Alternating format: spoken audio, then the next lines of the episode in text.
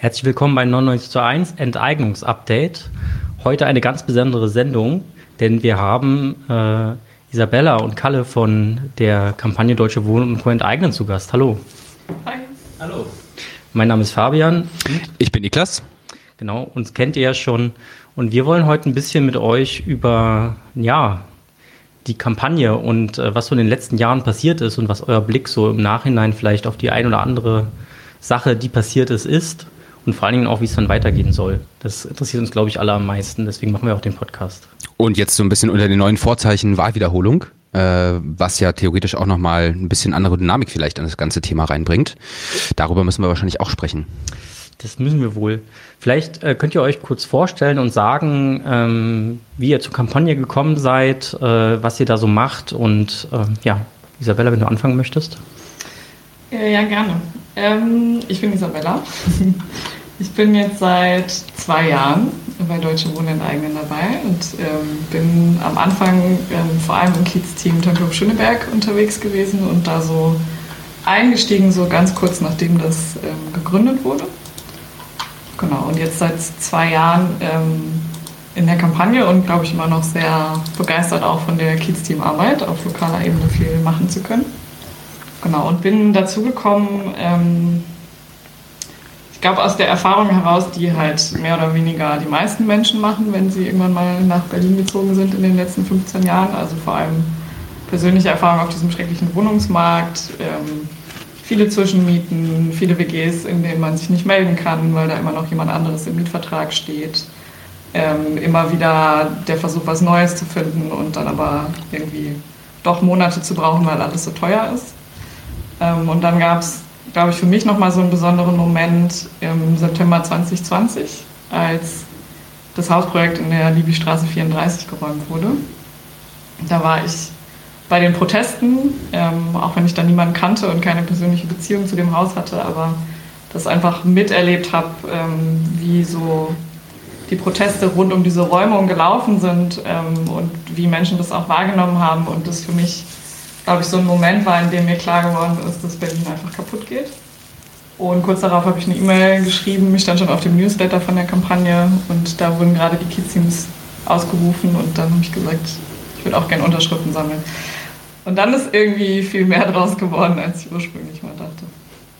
Und Kalle, wie ist es bei dir? Ähm, also ich war schon beteiligt an äh, der Initiative zum Mietenvolksentscheid, da aber tatsächlich so eher in einer so auf Sparflamme, sag ich mal. Mm. Und äh, das waren in diesem Kontext gab es ja schon so erste Diskussionen über diese ganze Frage, wie stellt man sich da jetzt in sehr, also hat der Coty Co. dann angefangen im Nachgang dazu das erste Mal so eine Debatte zum Thema Enteignung oder ähm, ja, Vergesellschaftung haben sie es damals noch gar nicht genannt, aufzumachen. Ähm, und wir haben, Sie haben das auf so einer Konferenz, die wir im Nachgang von dem Mietenvolksentscheid gemacht haben, das erste Mal vorgestellt und da fand ich das ehrlich gesagt noch eine ziemlich, ähm, fand ich das eine interessante Diskursintervention, aber vielmehr auch nicht und habe mich immer gefragt, was soll eigentlich aus diesem Flugblatt irgendwann mal werden. Äh, und dann ist das ja auch eine Zeit lang so ein bisschen in der Versenkung verschwunden und äh, ich bin dann auch zu einem relativ späten Zeitpunkt äh, da in die ähm, Strukturen von dem Mieterprotest Deutsche Wohnen eingestiegen und haben da angefangen, eher auf so einer nachbarschaftlichen Ebene zu organisieren. Und da lief diese Diskussion dann eben schon äh, auf vollen Touren. Und wir haben dann, äh, also ich bin in der AG Starthilfe in der Kampagne und wir haben äh, dann als AG relativ viel Arbeit mit den äh, mit so konkreten Mieteninitiativen gemacht, wo es um so Fragen, also halt die alltäglichen Kämpfe, energetische Modernisierung, äh, Baustellen, die die Leute verdrängen, aber eben auch immer wieder diese Kauf- und Vorkaufsrechtssachen und haben da aber eben gemerkt, dass, es, dass man immer wieder an so einen Punkt kommt, wo diese Verteidigungskämpfe dann irgendwann enden äh, und dann ja auch nie so richtig, also es waren ja schon auch Erfolge mit den Vorkaufsrechtssachen zum Beispiel, aber eigentlich immer ziemliche Rückzugsgefechte sind. Und deswegen ähm, sind wir dann auch als äh, Starthilfe mit eingestiegen in diese Debatte zu enteignen und äh, haben uns da sozusagen eingebracht, parallel zu dieser Arbeit der Nachbarschaftsorganisierung äh, äh, da auf die Treffen von der Kampagne zu gehen. Hm, ich tatsächlich relativ spät erst, sozusagen, dass ich auf die Kampagnentreffen dann auch gegangen bin, weil ich sehr lange meine Rolle da in der Starthilfe selber gesehen habe.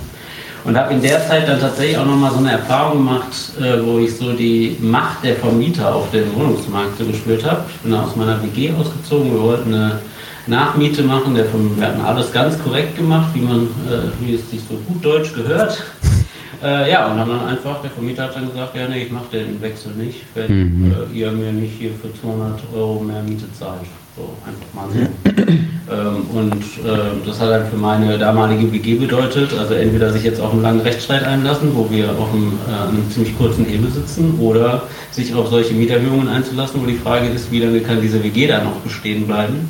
Und das war jetzt kein Enteignungskandidat, aber ich habe in diesem, in diesem Kontext so sehr direkt gespürt, was sozusagen dieses Ungleichgewicht ist und diese mhm. Unverschämtheit und die Macht, es einfach machen zu können. Und der Typ stellt sich auch bis heute hin und sagt, wieso, ich habe ihm noch ganz faire Angebote gemacht, die halt alle insgesamt dann bedeuteten, dass ich die Miete zwischen 10 und 20 Prozent erhöhen sollte.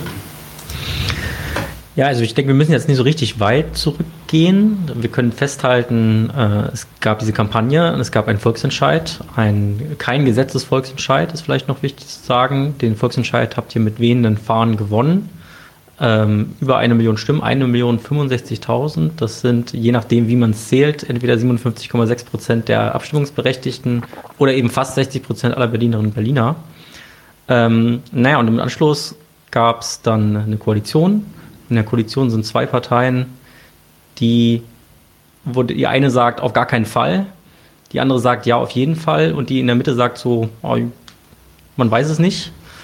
Und äh, das Ergebnis war, dass es erstmal in eine Kommission verschoben wurde.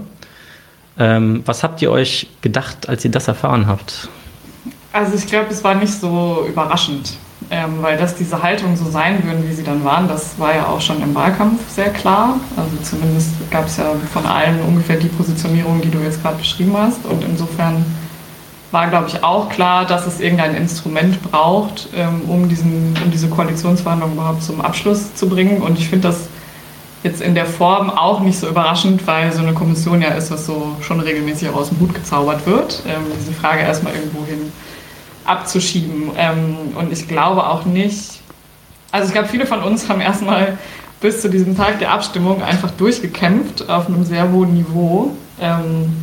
Und das hat auch, glaube ich, so viel Kraft gekostet, dass ähm, sie vielleicht auch nicht so weit vorausgedacht haben zu dem Zeitpunkt, sondern erstmal sozusagen alles da reingesteckt haben, das zu gewinnen. Und ich glaube dann aber während der Koalitionsverhandlungen und als ich diese Kommission dann andeutete, ähm, ist jetzt auch niemand aus allen Wolken gefallen, ähm, dass nicht sozusagen am nächsten Tag mit der Ausarbeitung eines Vergesellschaftungsgesetzes begonnen wurde. Ähm, ja, und ich glaube, das hat halt so die üblichen Funktionen, die so Kommissionen dann haben. Also das Thema auf die lange Bank zu schieben, eine politische Frage auszusetzen, ähm, sich irgendwie erstmal nicht mehr weiter streiten zu müssen, weil alle sozusagen eine Kernbotschaft haben, die sie permanent senden können, nämlich es gibt diese unabhängige Kommission des Senats und die muss sich jetzt erstmal damit beschäftigen und wir werden uns dann äh, weiter damit auseinandersetzen, wenn das Ergebnis da ist. Das ist natürlich alles sehr bequem. Ja, und ich glaube, ungefähr so waren auch die Debatten damals.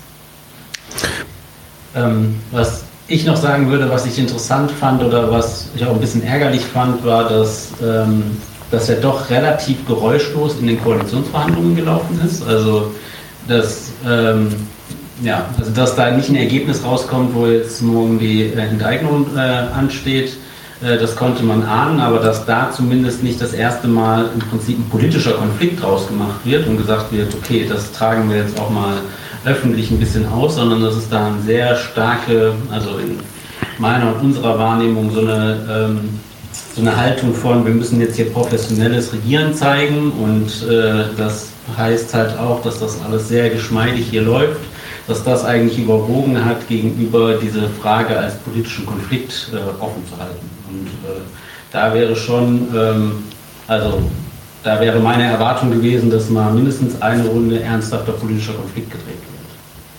Hm. Und ich meine, dann gab es das Ergebnis dieser Kommission, die war ja schon in Sondierung und äh, Koalitionsverhandlung hat sich ja gar nicht mehr so geändert. Dann ja doch noch relativ lange Aushandlung um diesen Senatsbeschluss, aber auch das ja relativ geräuschlos.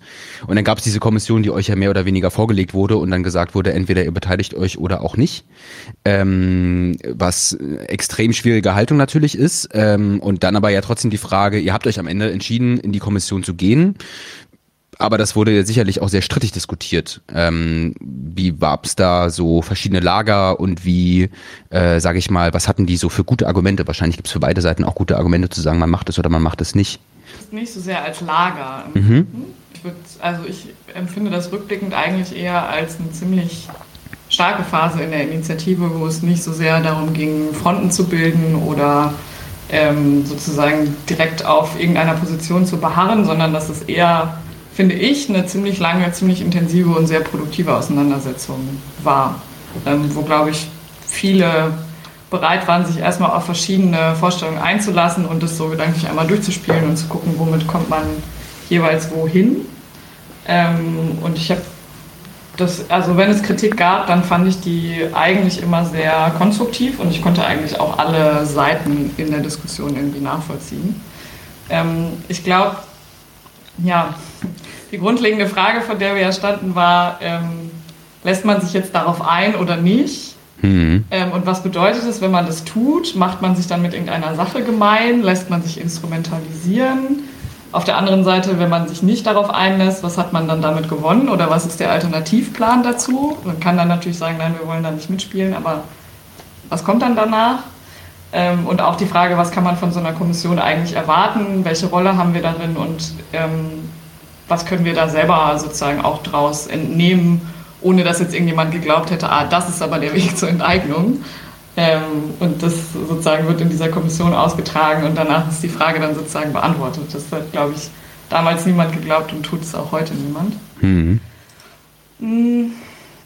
Und weil diese Diskussion, finde ich, sehr produktiv verlaufen ist, war es dann, glaube ich, auch am Ende ganz gut möglich, ähm, einfach zu einem, zu einem sehr breiten Beschluss zu kommen. Also das Plenum, auf dem wir das entschieden haben, ähm, hat ja mit 82 Prozent dafür gestimmt, ähm, drei Leute in diese Kommission zu entsenden.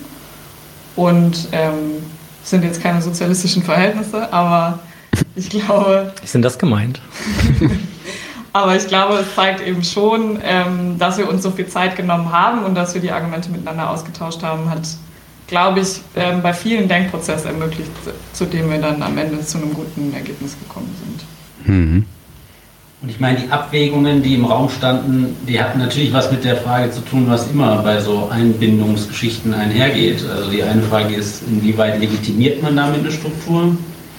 Ähm, ein ganz wichtiger Punkt für uns war äh, von der äh, Diskussion her, dass man sich beteiligt äh, diese ganze Frage, ähm, inwieweit ist das auch notwendig zu verhindern, dass eine ähm, Kommission, das wussten wir dann irgendwann, dass sie relativ hochgradig besetzt ist, von, äh, auch von den Gegnerinnen her, also erstmal was so die akademischen Grade angeht, äh, zu verhindern, dass da sozusagen Durchmarsch gemacht wird, dass eine Kommission, die so besetzt ist, dann so ein ähm, Todesurteil über den Artikel 15 spricht. Ähm, und damit im Zusammenhang steht natürlich die Frage, wie, wie, wie, wichtig ist einem eine inhaltliche Auseinandersetzung da und wie, ähm, was glaubt man, kann man da öffentlich bei rausholen. Und das, hat, das waren quasi auch dann so Fragen, die sich ähm, die wir da auch weiter miteinander bewegt haben, wo wir ja auch unsere Forderungen rausgegangen sind, dass wir eine maximale Transparenz eingefordert haben.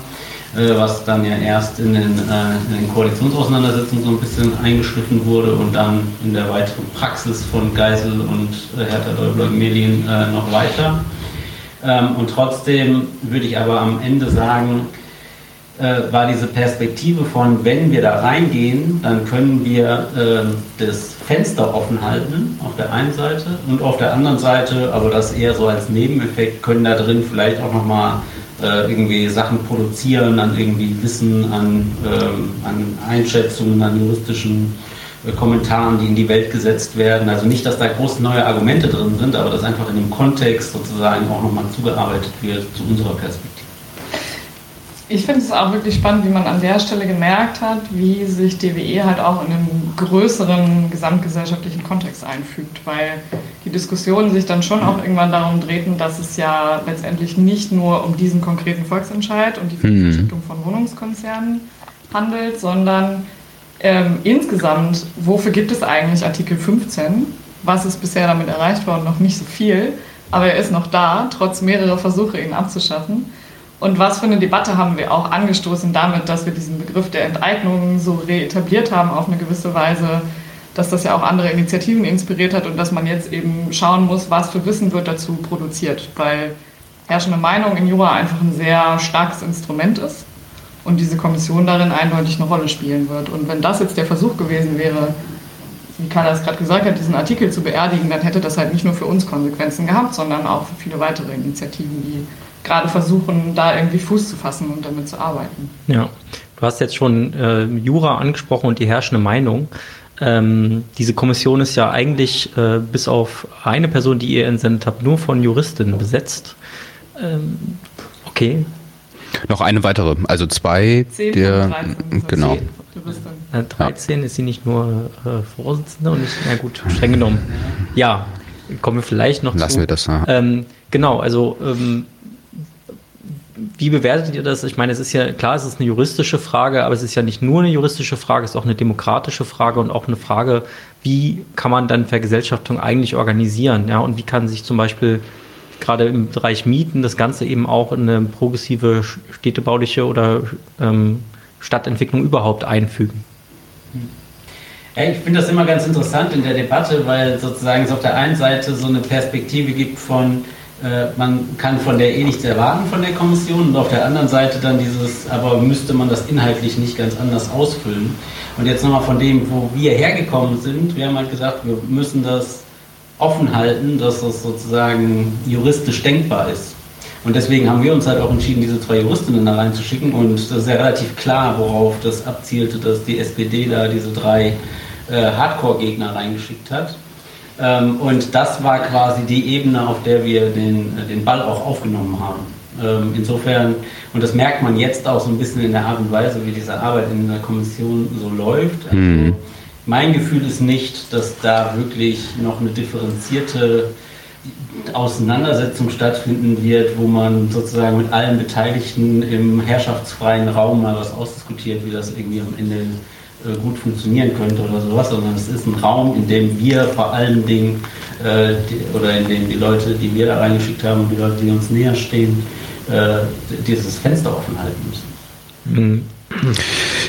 Ich meine, haben jetzt sozusagen darüber geredet, dass es ein Problem ist, dass diese Kommission, also so vorgegeben wurde vom Senat als äh, rein juristisches Terrain, sage ich mal. Ein weiteres großes Problem, hast es ja auch schon, habt es ja beide schon angesprochen, ihr wolltet maximal transparente Kommission, das war ja eigentlich auch angedacht und jetzt ist das aber eine komplett intransparente Kommission. Äh, mit Protokolle kommt viel zu spät. Es gab mal eine öffentliche Anhörung im Juni und ansonsten war es das eigentlich. Zu Recht übt ihr ganz viel Kritik auch am Senat und auch an der Kommission selbst, ähm, dass die da sozusagen von abweichen.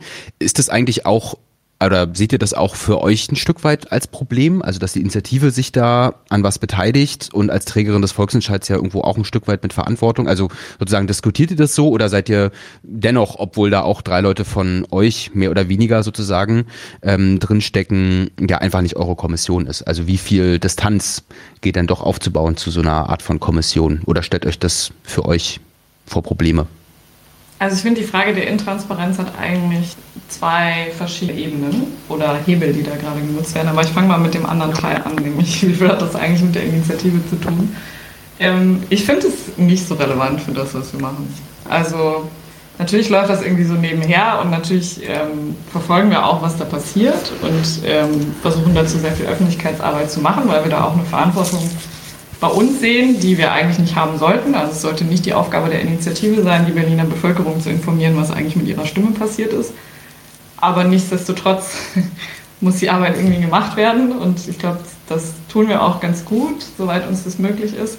Aber ähm, was ansonsten passiert, sind eigentlich ganz andere Sachen, Hm. die ich im Grunde auch viel interessanter finde. Also viele Dinge, die wir jetzt gerade rund um Organizing machen, ähm, wo wir jetzt wieder stärker in Siedlungen reingehen, wo ich in letzter Zeit auch echt schon sehr spannende Haustürgespräche hatte und es irgendwie auch interessant ist, jetzt sozusagen ein Jahr später nochmal mehr mit MieterInnen auch ins Gespräch zu kommen und zu schauen, wie die auch so mit uns interagieren sozusagen, also wie sie auch darauf reagieren, dass DWE sozusagen mal wieder vorbeikommt. Das ist ich echt als sehr bestärkend empfunden.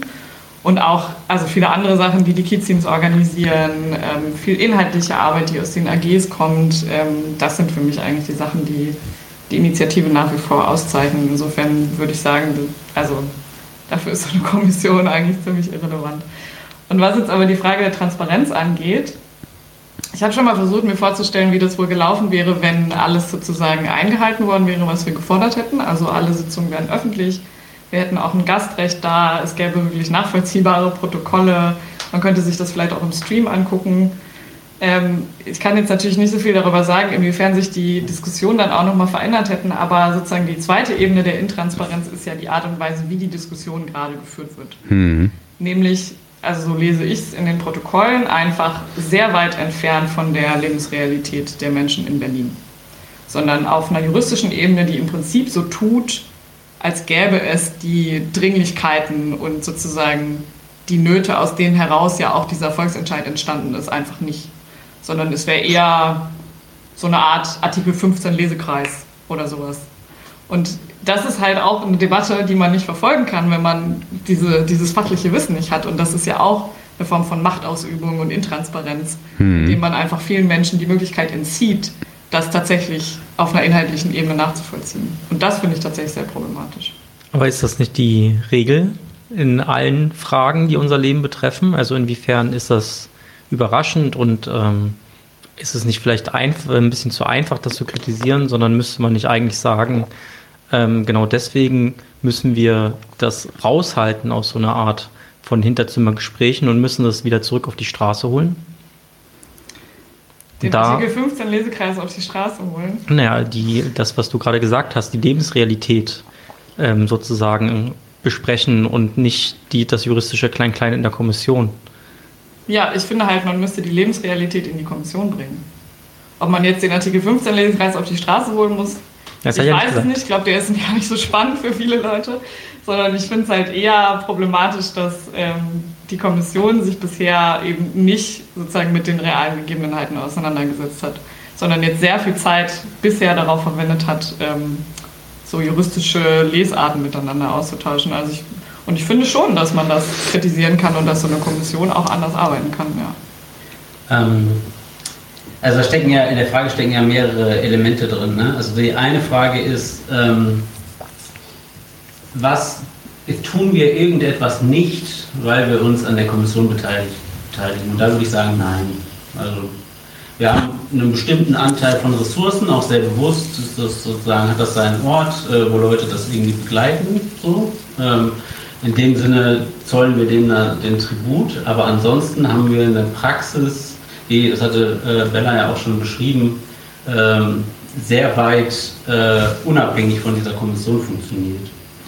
Und ähm, ich finde es eigentlich ganz interessant. Also ich ähm, kenne das aus so anderen, also aus so gewerkschaftlichen Kontexten, die sagen wir mal sehr sozialdemokratisch geprägt sind. Die haben eigentlich immer ein Problem, dass wenn die sich an sowas beteiligen, dann können die das nie mit einem inneren Abstand machen.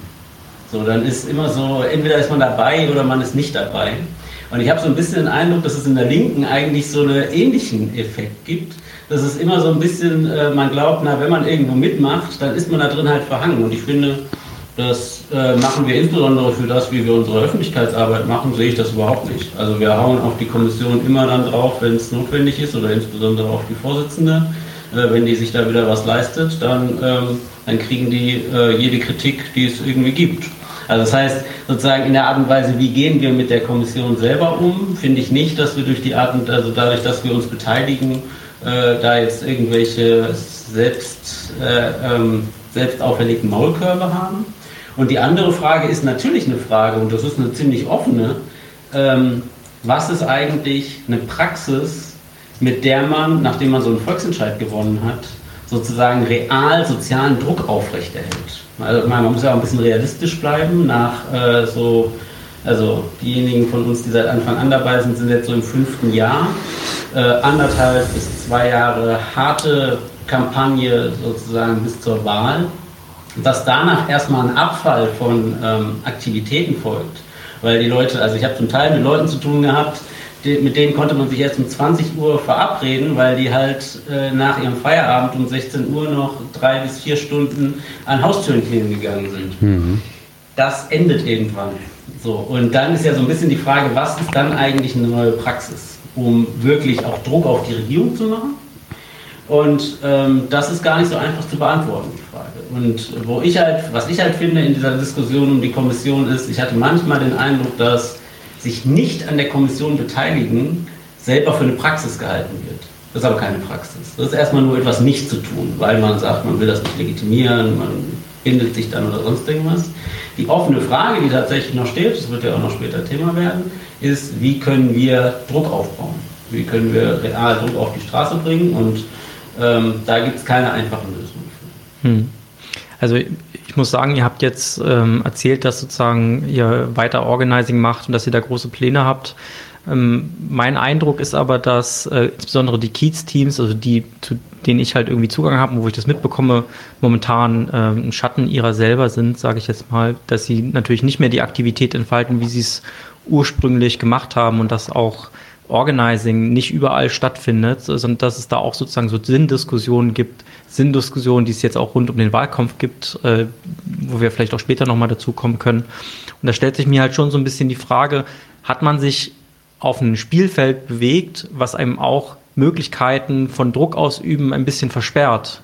Also sozusagen, was ist meine Legitimation, Druck auszuüben auf die Regierung, wenn ich mich beteiligt habe an dieser Art und Weise, diesen Konflikt auszutragen. Also ich meine, wenn man jetzt sich zum Beispiel anguckt, Öffentlichkeitsarbeit ist gut und kann, man kann über Social Media auch viele Leute direkt erreichen, aber oft ist es nur möglich über Medien und die, für die Medien ist klar, Nachrichtenwert hat erst, wenn irgendwie ein Ergebnis da ist oder wenn es irgendeinen Skandal gibt. Und das tägliche Klein-Klein, das ihr jetzt ja auch beschrieben habt und zu Recht kritisiert habt, ist für die einfach keine Nachricht wert. Und so geht man viel in seiner äh, Öffentlichkeitsarbeit an denen, die es ja eigentlich sozusagen von ihrer Lebensrealität her interessieren sollte, vorbei, weil die ähm, eben nur Medien konsumieren und vielleicht nicht jetzt direkt Deutsche Wohnen und Co. enteignen auf Twitter folgen. Und von daher finde ich, ähm, ist sozusagen das, was Giffey und Geisel wahrscheinlich vorgehabt haben, nämlich genau diese Öffentlichkeit, das aus der Öffentlichkeit rauszunehmen und ins Hinterzimmer reinzusperren, denen teilweise schon gelungen. Äh, man muss natürlich aber auch gleichzeitig sagen, dass sie sich damit ja auch auch dieses Problem ja nur verschoben haben, aber eben in der Hoffnung, dass die Kampagne ihre Kapazitäten bis dahin nicht so aufrechthalten kann. Und das scheint leider der Fall zu sein. Wie ist da eure Wahrnehmung zu? Also mein Kiez-Team hat im Oktober eine Fahrraddemo organisiert, die war dreimal so groß, wie wir gedacht haben. Ähm, das gleiche gilt für den Laternenumzug, den das Kiez-Team Lichtenberg äh, jetzt im November gemacht hat. Auch der war dreimal so groß wie letztes Jahr, als sie es zum ersten Mal gemacht haben. Deswegen, also so ein bisschen Realitätsabgleich. Ich weiß nicht, ob sozusagen die Vorannahmen alle so richtig sind. Ähm, und dann würde ich auch sagen, auch in der Öffentlichkeitsarbeit, wann immer wir sozusagen auch entscheiden, sowas nach außen zu spielen, wird das extrem gut aufgenommen. Also beispielsweise die Plakataktion, die es jetzt vor zwei Wochen gegeben hat, ist in allen größeren Berliner Zeitungen gelandet, auch darüber hinaus, auch von der DPA aufgegriffen worden und es war übertitelt mit Deutsche Wohnen und Co. enteignen äh, Leute den Wahlkampf ein. Ähm, das fand ich schon ziemlich gelungen. Also ich glaube, solche Sachen klappen nach wie vor sehr gut. Und dann ist, finde ich, die andere Frage, woran misst man es dann? Also war es je das Ziel, dass 2000 Menschen konstant an Plenar teilnehmen? Ich würde sagen, nein. Weil das auch nicht die Art und Weise ist, wie die Kampagne funktioniert hat. Und so wie Kalle das auch gerade schon gesagt hat, dass halt auch nicht der Plan sein kann für etwas, was auf Jahre angelegt ist. Also es ist nicht die Art von Arbeit, die nachhaltig ist. Und ich bin jetzt noch nicht so lange dabei. Ich habe nicht vor fünf Jahren angefangen. Ich habe mich aber schon häufiger mit Leuten darüber unterhalten, die das getan haben, die auch schon zu mir gesagt haben, also ich bin davon ausgegangen, dass wir nach dem Volksentscheid wieder mit 20 Leuten da sitzen. Mhm. Und das tun wir aber nicht. Und insofern, ich glaube, die Aktivitäten, die wir machen, die funktionieren nach wie vor sehr gut. Ähm, ich glaube auch, dass ähm, man in so Konjunkturen denken muss, damit man es eben so lange durchhält, wie wir es durchhalten müssen, weil es wird, es war klar, dass es dieses Jahr nicht umgesetzt wird. Mal gucken, wie das nächste Jahr ausgehen wird und sich so Kräfte auch einzuteilen und damit zu kalkulieren, finde ich eigentlich eher eine ziemlich kluge und langfristig nachhaltige Strategie. Also ich meine, natürlich ähm, ist, ist, die Aktivität von den Kiez-Teams und auch die Strukturen von den Kiez-Teams nicht mehr auf dem Niveau wie letztes Jahr. Also sagen wir mal so, in der Breite. Und tatsächlich muss man sagen, einzelne, in einzelnen Kiez-Teams, die sind sehr, sehr stabil. Das hängt ja dann auch an sehr vielen verschiedenen Faktoren. Ähm, und ähm, deswegen würde ich jetzt auch gar nicht sagen, da geht der Plan auf. Man kann es auch andersrum sehen. Also eigentlich hat Giffey mit diesen Entscheidungen der SPD-Basis ähm, oder des SPD-Parteitags, äh, die ja auch eine Reaktion darauf war, dass es auf der einen Seite eine allgemeine Unzufriedenheit mit, äh, mit ihr gibt als Person, aber auch dass diese Art und Weise des Umgangs äh, offensichtlich, also die sind ja auch immer so ein bisschen für uns eine Blackbox, aber zu einem derartigen Unwohlsein geführt hat, dass da diese Entscheidung, die niemand so richtig hat kommen sehen, äh, auf einmal ähm, auf dem Parteitag rauskommt. Äh, wo ich halt sage, oder auch auf dieser Presseebene, also es ist schon so, dass eigentlich alle äh, Journalisten, die sozusagen so Hauptstadtjournalismusmäßig in dem Thema unterwegs sind, relativ hohes Interesse daran haben, mit uns in einem engen äh, Kontakt zu sein und zu wissen, was läuft. So. Ähm, und äh, ja, und von daher stellt sich immer wieder eigentlich die Frage, was ist eine realistische Praxis in der Phase, in der wir jetzt sind? Und äh, da haben wir es halt so analysiert, dass wir gesagt haben, diese Kommission ist eine Verschleppung, das müssen wir als politische Realität anerkennen. Und das heißt, wir müssen uns darauf vorbereiten, handlungsfähig zu sein und unsere Strukturen an neue Praxen zu, also mit, mit denen mit neuen Praxen zu experimentieren, Organizing, äh, was macht man an, an breiterer Ansprache, wenn man nicht Unterschriften sammelt, etc. Und aber auf der anderen Seite auch, sich eben darauf vorzubereiten, wenn der Konflikt wieder offen wird, nämlich wenn diese Kommission irgendwie zu einem Ergebnis kommt und dann innerhalb der Parteien es eine Frage wird, zum Beispiel kommt es zum Schwur oder nicht. Und das verschiebt sich jetzt natürlich alles durch den Wahlkampf nochmal. Äh, aber das würde ich sagen, ist eine produktivere Perspektive, als zu sagen, wir messen es an dem Aktivitätsniveau im August 2021 und stellen dann fest, oh, da ist ja gar nicht mehr so viel.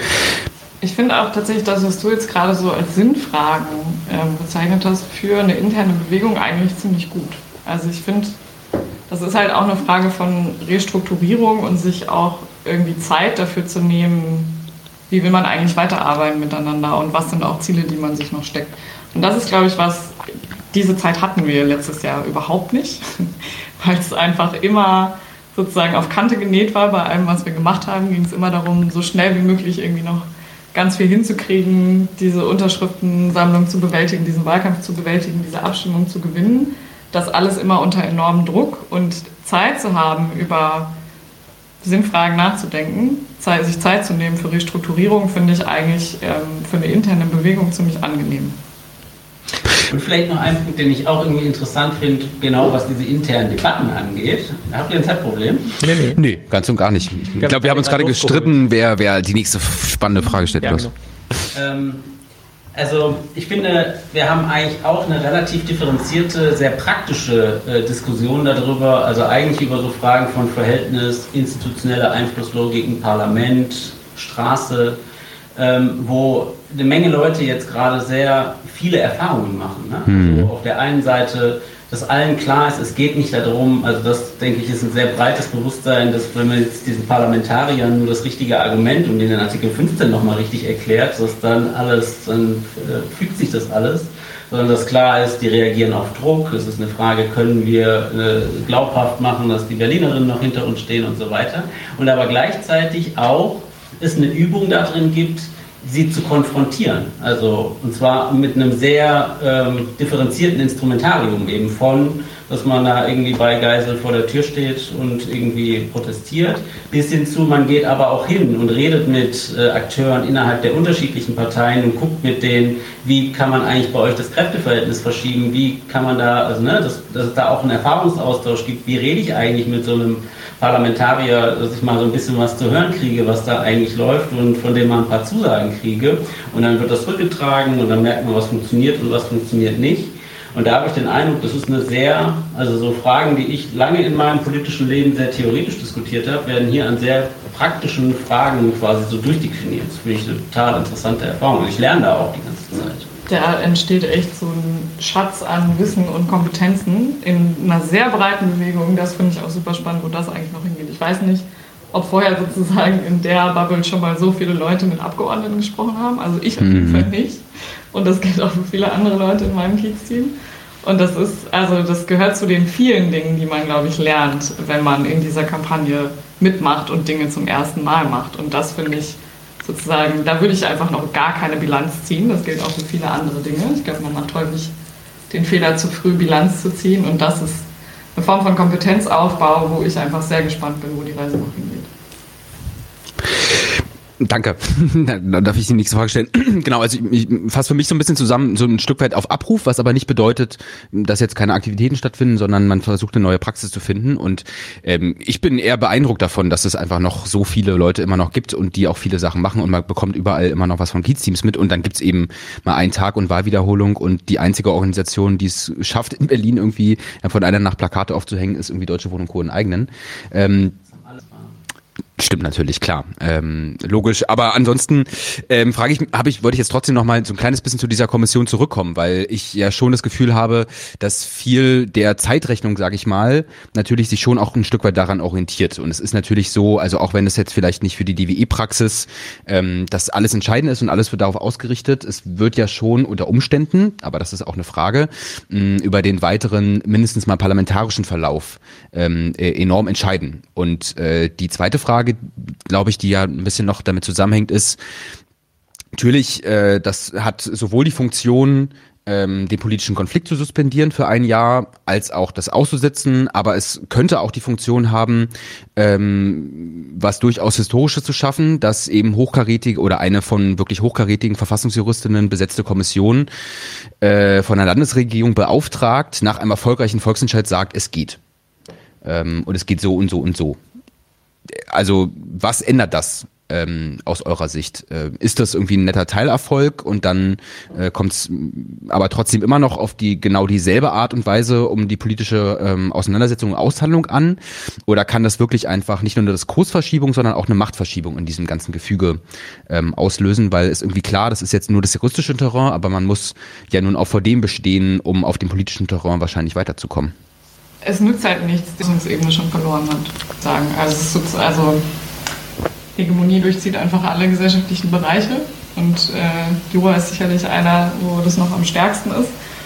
Und das ist eben das Schwierige daran, wenn man versucht, ähm, so eine gegebenenfalls sehr weitreiche und komplexe Sache zu gewinnen, dass man halt auf all diesen Ebenen sich durchsetzen muss. Und mhm. sozusagen auf all diesen Ebenen sich auch der Auseinandersetzung stellen muss. Weil es hilft ja nichts. Also können natürlich versuchen, uns ans Rote Rathaus zu ketten und zu gucken, was dabei rauskommt. Aber ähm, wenn wir bis dahin sozusagen den Weg bis vor das Bundesverfassungsgericht gar nicht erst gehen werden, weil es einfach vorher schon beerdigt worden ist, dann können wir da, glaube ich, lange liegen. Ich weiß nicht, ob da irgendjemand von uns Lust drauf hat.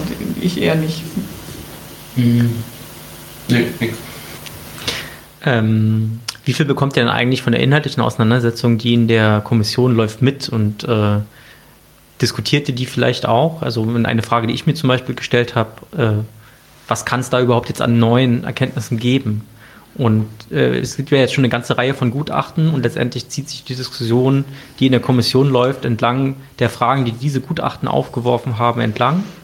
Und ähm, was genau wird da jetzt Neues rauskommen, außer dass man dann vielleicht äh, ein bisschen tiefer einsteigen kann in einzelne aufgeworfene Probleme, was eventuell eben ein juristischer Referent in einem Ministerium auch hätte machen können.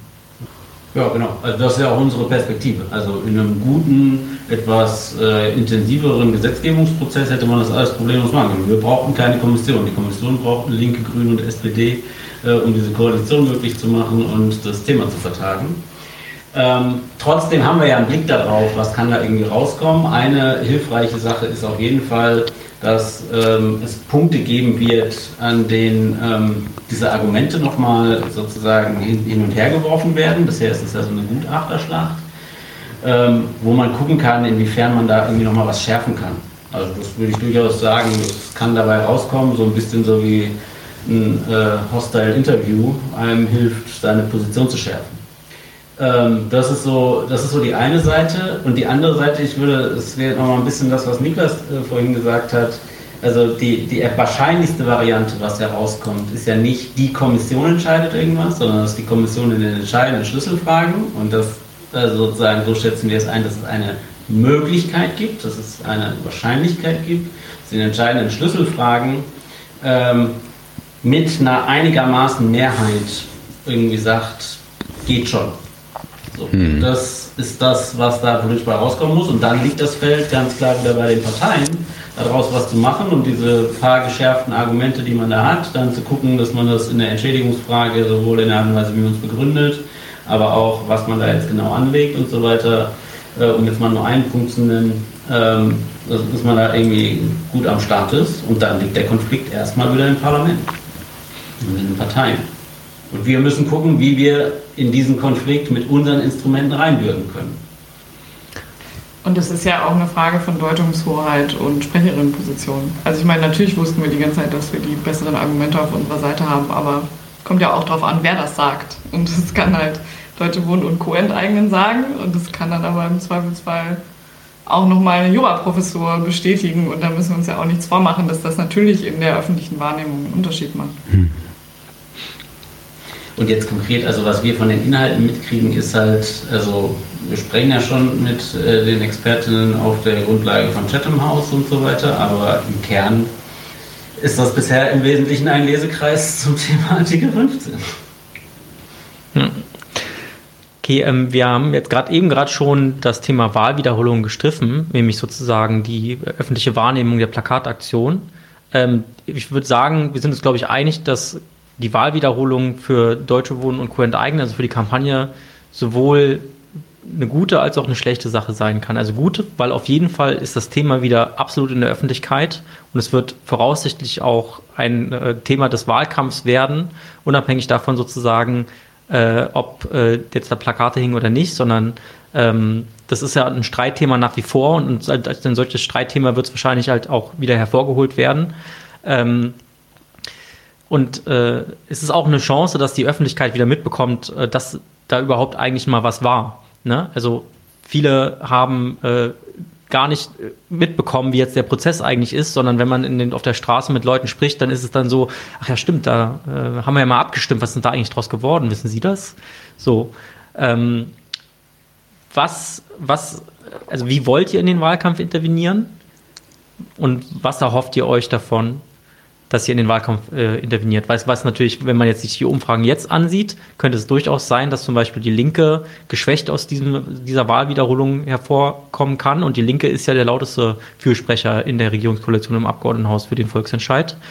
Ähm, gleichzeitig könnte jetzt Franziska Giffey nicht mehr Bürgermeisterin werden, aber stattdessen Bettina Jarasch. Ist das so viel besser für eine Umsetzung? Also ich würde da Zweifel haben, ehrlich gesagt. Wie seht ihr das? Also ich finde es erstmal tatsächlich sehr spannend, ähm, diese Wahlkampfphase nochmal zu machen von einem anderen Hintergrund. Das ist was, worüber ich in den letzten Wochen auch viel nachgedacht habe. Ähm, wir müssen halt nichts mehr gewinnen für unsere Seite. Das heißt, wir stehen eigentlich schon mal auf einer anderen Ausgangsposition. Und das bedeutet ja auch, dass wir anders agieren können. Also es geht für uns nicht mehr darum, jetzt vor allem erstmal Menschen von uns zu überzeugen und sozusagen diese Auseinandersetzung zu führen. Ähm, und das bedeutet aber auch, dass man ja mit den Parteien ein ganz anderes Gespräch führen kann. Weil es geht jetzt hier nicht mehr um sozusagen parteipolitische Positionierung und äh, dies, das für Sie, für wie wahrscheinlich halten Sie äh, die Abstimmung so oder so. Das ist jetzt irgendwie alles ein bisschen irrelevant. Diesen Teil haben wir jetzt abgehakt. Und das heißt ja für uns, wir können jetzt in das Gespräch reingehen und sagen, wir messen Sie jetzt daran. Also es ist sozusagen, es geht jetzt nicht mehr um Ihre persönliche Meinung. Berlin hat schon darüber entschieden dass es umgesetzt werden soll, dass es die Vergesellschaftung geben soll.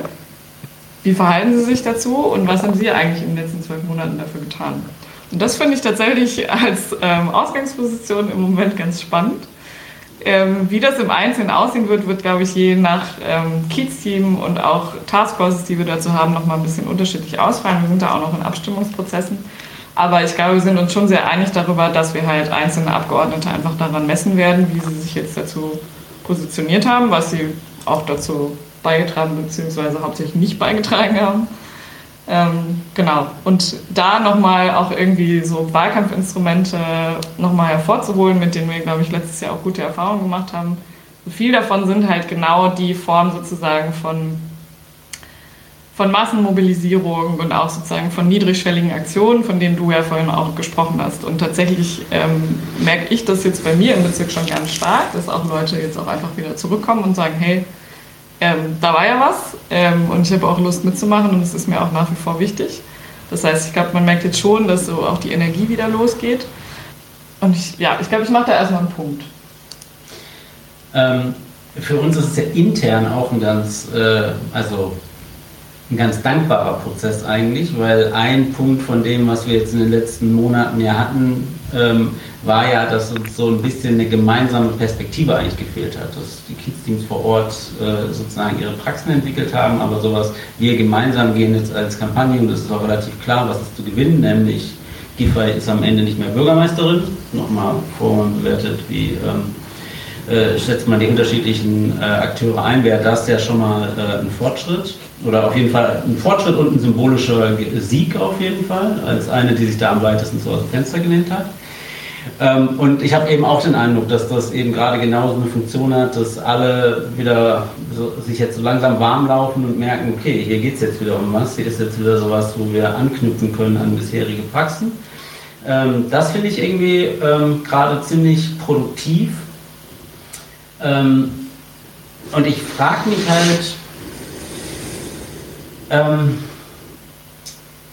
ob es uns gelingen kann, daraus dann, also sozusagen, was das eigentlich für die Art und Weise, wie wir jetzt unsere Strukturen ähm, gerade so etablieren oder sozusagen mit denen neue Praxen entwickeln, was mhm. das für die dauerhaft bedeutet. Also ist das jetzt quasi nochmal so ein Strohfeuer? Oder ist das äh, was, wo, jetzt, wo, man, wo man eben merkt, man ist Teil von einer Bewegung, von einer Initiative, die in der Lage ist, je nachdem, was gerade ansteht, eben nicht eigentlich gerade die ganze Zeit im Niedergang ist, sondern die merkt, wenn es notwendig wird, sind wir wieder gemeinsam handlungsfähig. Und das probieren wir jetzt alles mal ganz geschmeidig miteinander aus. Sowas wie ein vorzeitiger zweiter Frühling oder sowas. Oder der, der, der Abruf sozusagen kommt noch schneller oder so. Oder genau, im Winter. Ähm, und trotzdem habe ich mich so ein bisschen gefragt, genau, also das klingt ja alles äh, ganz optimistisch, äh, äh, würde ich fast denken. Ähm, weil ich meine, eine andere Perspektive könnte ja auch sein, genau, Franziska Giffey vielleicht, aber Kai Wegner ist dann Bürgermeister äh, und so. Also eine CDU-Regierung ist ja auch durchaus jetzt nicht äh, völlig außerhalb des Bereichs des, äh, des Bereichs des Möglichen. Und verstehe, ihr habt den Volksentscheid schon gewonnen und vielleicht macht es am Ende des Tages auch gar nicht so viel aus, wer jetzt am Ende diese Regierung bildet.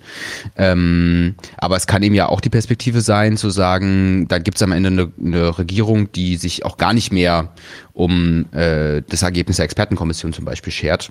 Ähm, oder eine Regierung, die nochmal sagt, wir werten das Ergebnis vielleicht ein Stück weit auf. Ich meine, es gab jetzt nochmal so diesen SPD-Parteitagsbeschluss ähm, und so. Und meine These wäre ja schon, wenn die SPD jetzt äh, abschmiert bei der Wahl, äh, dann setzt es ja auch äh, interessante Prozesse, glaube ich, innerhalb der SPD nochmal in Kraft. Und da ist, glaube ich, unklar, was da am Ende rauskommt. Ähm, also wie, wie äh, schätzt ihr das? Habt ihr mit der Wahlwiederholung mehr zu gewinnen als zu verlieren oder ist es eigentlich vielleicht sogar egal? Oder wie egal ist es vielleicht sogar? Es ist meines Erachtens noch nicht gesetzt, dass äh, wir ein Wahlkampfthema sein werden. Hm, das müssen wir aktiv organisieren. Also das würde ich auch als Teil quasi der Gefahr erstmal beschreiben oder als unsere Aufgabe, dass wir, das, dass wir darüber nachdenken müssen, wie man in Wahlkampflogiken das eigene Thema setzen kann, wenn man nicht mehr on, äh, auf, dem, auf dem Wahlzettel steht. Und das hängt natürlich zusammen mit der Frage, ob es uns gelingt, äh, Deutsche Wohnen und Co. enteignen und der Umgang mit dem Entscheid, zumindest zu einem Thema zu machen, an dem die Leute entscheiden, äh, wohin tendiere ich jetzt. Und ich glaube, das ist der Job, den wir machen können. Und äh, wenn wir den machen, dann werden die Akteure gestärkt, die äh, eher führend sind, und dann werden die Akteure geschwächt, die eher gegen uns sind. Ähm, und da, jetzt kann ich Glaskugelleserei machen, wie bereit die SPD ist, mit der CDU zu machen oder sonst irgendwas. Wenn die Akteure innerhalb der SPD geschwächt werden, weil auch klar wird, äh, jeder, der irgendwie gegen uns steht innerhalb der SPD, wie Giffey und Geisel, dass die eher ein Mühlstein für die Partei sind, dann haben wir auf jeden Fall erstmal was gewonnen. Dann ist sozusagen, hat sich die Ausgangsbedingungen verbessert, ohne dass ich es wagen würde, in die Glaskugel zu lesen, was das für Koalitionskonstellationen äh, bedeutet und so weiter. Und das ist auch ein Blick, den ich glaube ich wichtig finde. Also wenn man jetzt spekuliert, ist das dann besser, wenn die Jara dran ist? Äh, wie offen ist die denn da wirklich? Wie ernst hat die das gemeint, als sie damals gesagt hat, sie stimmt für Ja, aber jetzt sind ja alle Optionen, die sie damals genannt hat, alle vom Tisch? Ja, weiß ich nicht, die Person. Aber was ich weiß ist, dass sozusagen in den Grünen es eine stärkere Dynamik gibt und es Akteure gibt, die sozusagen in unserem Sinne ansprechbar sind, die auch in der Partei handlungsfähig sind wie das in der SPD eher schwieriger ist. Und dass dementsprechend, wenn eine Person wie Giffey dann, äh, wie äh, Jarasch dann auf dem Bürgermeisterposten sitzt, die in einer anderen Art und Weise gegenüber einer Partei, mit der wir auf eine andere Art und Weise im Gespräch sind, sozusagen rechenschaftspflichtig ist. So, wie realistisch wird dadurch irgendwas, weiß ich nicht. Werden wir erst wissen, wenn, wenn, wir, wenn wir das Maximum dafür getan haben, den Test zu machen sie maximal auszufordern, die Leute, die uns nahestehen, irgendwie auch äh, zu sagen, hier, jetzt müsst ihr anfangen, was zu machen und so weiter. Mhm. Also ich meine, natürlich gibt es auch Szenarien, die für uns nicht so schön aussehen. Ne? Das muss man ja jetzt auch nicht ja. beiseite reden. Natürlich ähm, rückt eine Umsetzung in noch viel weitere Ferne unter einer CDU-geführten Regierung. Ich würde aber sagen, also ich würde nicht sagen, es ist egal, ähm, welche Regierung wir haben. Ich würde aber schon sagen, die Phase, die wir jetzt gerade erleben, hat halt einen Wert in sich. Und da geht es eben auch ein bisschen darum zu testen, was ist eigentlich noch möglich. Und da denke ich eben eher, ich glaube sozusagen, das in Konjunkturen zu denken und sowas wie Mobilisierungsfähigkeit auch sehr bedacht einzusetzen, ist eigentlich eine Stärke. Also man merkt das im Moment bei unserer Kundgebungstournee ähm, die ja einmal im Monat in einem, jeweils in einem anderen Bezirk stattfinden. Da läuft es aktuell eindeutig so sozusagen, wenn wir rufen, dann kommen die Leute auch. Das finde ich, das ist für mich jedes Mal ein Test für eine Mobilisierungsfähigkeit, die ich im Moment sehr gut finde. Und ich glaube, jetzt diese Phase gemeinsam zu machen, ist eben auch eine Form von Stärkung von genau dieser Fähigkeit. Und dann würde ich sagen, danach ich glaube, man darf halt das Ergebnis auch nicht nur von dieser Wahlwiederholung her denken, sondern es ist ja trotzdem in der Zwischenzeit auch ein Jahr lang was passiert. Also vor allem auch in der Berliner Mieten- und Wohnungspolitik ist einiges passiert oder eben auch nicht passiert. Also es sind einfach eine ganze Menge Dinge schiefgegangen. Ähm, viele ins, sogenannte Instrumente, die irgendwie angeführt wurden, vor allem auch von der SPD, haben sich halt irgendwie als Scherz erwiesen. Ähm, gleichzeitig, und das ist aber im Grunde sehr bitter, erleben wir halt eine Krisensituation, in der all die Probleme eigentlich nur noch dringlicher geworden sind. Und die kommenden politischen Entscheidungen, die getroffen werden, die werden ja nicht nur vor dem Hintergrund dieser Wahlwiederholung getroffen, sondern auch vor, der, vor dem Hintergrund der realen Lage, die wir jetzt gerade in Berlin haben. Und ich kann mich darüber nicht freuen, weil es einfach Elend bedeutet für viele Menschen. Aber ich erlebe schon in den Gesprächen, die wir jetzt zum Beispiel auch bei mir im Kiez-Team geführt haben, ich habe das aber auch in anderen Bezirken erlebt, dass das Denkprozesse in Gang setzt. Also dass eben die Abstimmung ist ein Jahr her, in der Zwischenzeit haben viele Sachen nicht funktioniert. Es gab irgendwie diverse Versuche, sozusagen das zu umgehen, sich mit dieser Frage und dem Instrument der Vergesellschaftung auseinanderzusetzen. Und wir kommen halt zunehmend an den Punkt, den Bettina Jarasch immer Ultima Ratio genannt hat. Und ich glaube, je länger das so geht, desto mehr stellt sich eben auch die Frage, sich genau damit auseinanderzusetzen und eine Position dazu zu äußern. Und die Wahlwiederholung ist darin ein Baustein, aber auch alles andere, was politisch passiert, führt, glaube ich, auf diesen Punkt zu. Bettina Jarisch hat aber auch gesagt, äh, interessanterweise, dass ja jetzt äh, die Immobilienlobby auf sie zukommen würde und sagen würde, naja, jetzt äh, würden wir es, ja. naja, nee, das hat, äh, das hat sie explizit tatsächlich nicht gesagt, sondern äh, aus, so abkaufen war das Wort, das sie genannt hat. Das hat sie ja äh, sehr geschickt gemacht, aber letztendlich sprach sie vom Abkaufen und vom Preis. Und ich denke, das verrät auch äh, viel, was ihr nächster Ausfluchtweg sein wird. Nämlich das, was die SPD auch schon versucht hat, ähm, Rückkaufpläne ähm, auszuspielen gegen Enteignungen. Maybe. Also man kann dieses Zitat in die unterschiedlichsten Richtungen interpretieren. Es kann auch sozusagen so eine Art Verbalradikalismus, die würden sich doch freuen, jetzt kommt doch mal wieder runter mhm. und so. Ähm, genau, klar. Also Leute, die da nicht, das, also es ist ja so eine zentrale Frage, dass das ja auch nichts ist, wo du mal so eben sagst, hm, ja, äh, habe jetzt nochmal mit jemandem gesprochen, da habe ich jetzt mal meine Position zu geändert, sondern ähm, das wird nur sozusagen bei diesen Akteuren, die da auf der Regierungsebene spielen, äh, wird da nur was passieren, wenn sich real was in den Kräfteverhältnissen verändert. Und das ist ja ein bisschen auch unser Dilemma, dass quasi die Kräfteverhältnisse, die sich zumindest auf so einer Bewusstseinsebene dann in dieser Wahl jetzt schon ausgedrückt haben oder in der Abstimmung, dass die ja andere sind als das, was du dann jeweils nochmal in den Parteien hast. Also du hast sozusagen eine SPD, die sehr wenig zugänglich ist in diesen ganzen stadtpolitischen Sachen. Du hast eben die Grünen mit diesen Dynamiken, du hast die Linken, die grundsätzlich offen sind, die aber immer auch äh, ziemlich viel Angst vor ihrer eigenen Courage haben. Ähm, und deswegen eigentlich so am Ende, genau, halt sozusagen wir halt gucken müssen, wie können wir jeweils alle diese Kräfte, die da in irgendeiner Form für uns agieren, wie können wir die stärken und dann müssen wir irgendwann, werden wir uns dann die Karten legen müssen, ob das äh, dann was gebracht hat oder nicht. Hm. Aber also was ich halt, wo ich wirklich, äh, was mich auch zunehmend ein bisschen stört, ist sozusagen aus einer Pseudo-Abgeklärtheit zu sagen, naja, das klappt doch eh nicht, jetzt sind wir doch mal ehrlich mit den Grünen. Äh, oder die ihr glaubt doch nicht ernsthaft, dass die, also ich weiß es nicht. Ich weiß es nicht. Ich weiß nicht, wie die äh, wie viel sind es, 38 Abgeordnete von der SPD zu der Frage drauf sind. Ob wir dann zu einer re relevanten äh, Größenordnung kommen, dass die bereit wären, sich auf sowas einzulassen. Weiß ich nicht, ich habe sie nicht gefragt. Äh, das ist eine von den Sachen, äh, wo wir gerade gucken. Ich weiß nicht, wie viel Dynamik da bei den Grünen ist. Ich weiß nicht, ob die Linken sich trauen würden, das zu machen, aber wir werden es nur dann rausfinden, wenn wir es maximal testen. Es sei denn, wir sagen, das war ein Scherz, dass wir da den Senat aufgefordert haben.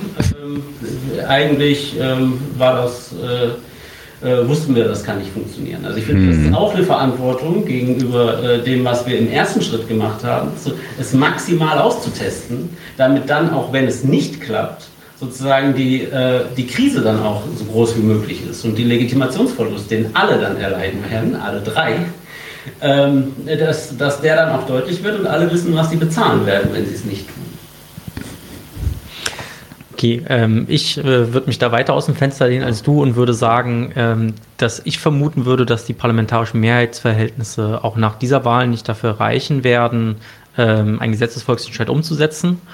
Ähm, und äh, daran anschließend, was sind dann Möglichkeiten, die die Kampagne hat? Also was sind sozusagen äh, dann, wenn man sich eingestehen muss, dass das Pushen die Kante erreicht hat äh, und niemand drüber springt, sozusagen, was ist dann die Option, die Deutsche Wohnen Co. enteignet hat? Du hast ja schon gerade gesagt, eine Möglichkeit wäre zu sagen, das war ein Scherz und dann machen wir es doch nicht. Aber ich glaube, es gibt noch eine andere Möglichkeit, die man dann gehen könnte oder müsste.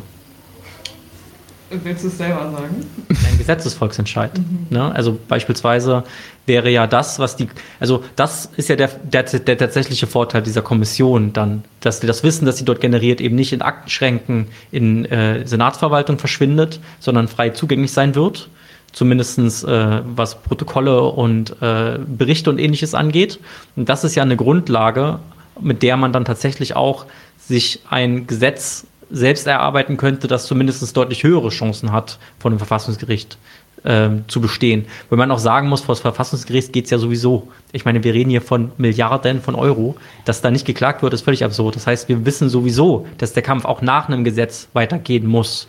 Denn man muss auch ein Bundesverfassungsgericht pushen. Deutungs, äh, Deutungsmacht habe ich das gelernt in meinem Studium.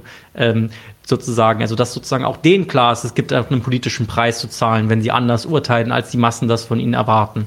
Also von es geht ja sowieso weiter. Und auch ein Gesetzesvolksentscheid würde nicht bedeuten, dass wir uns jetzt zurücklehnen könnten und wir hätten es geschafft.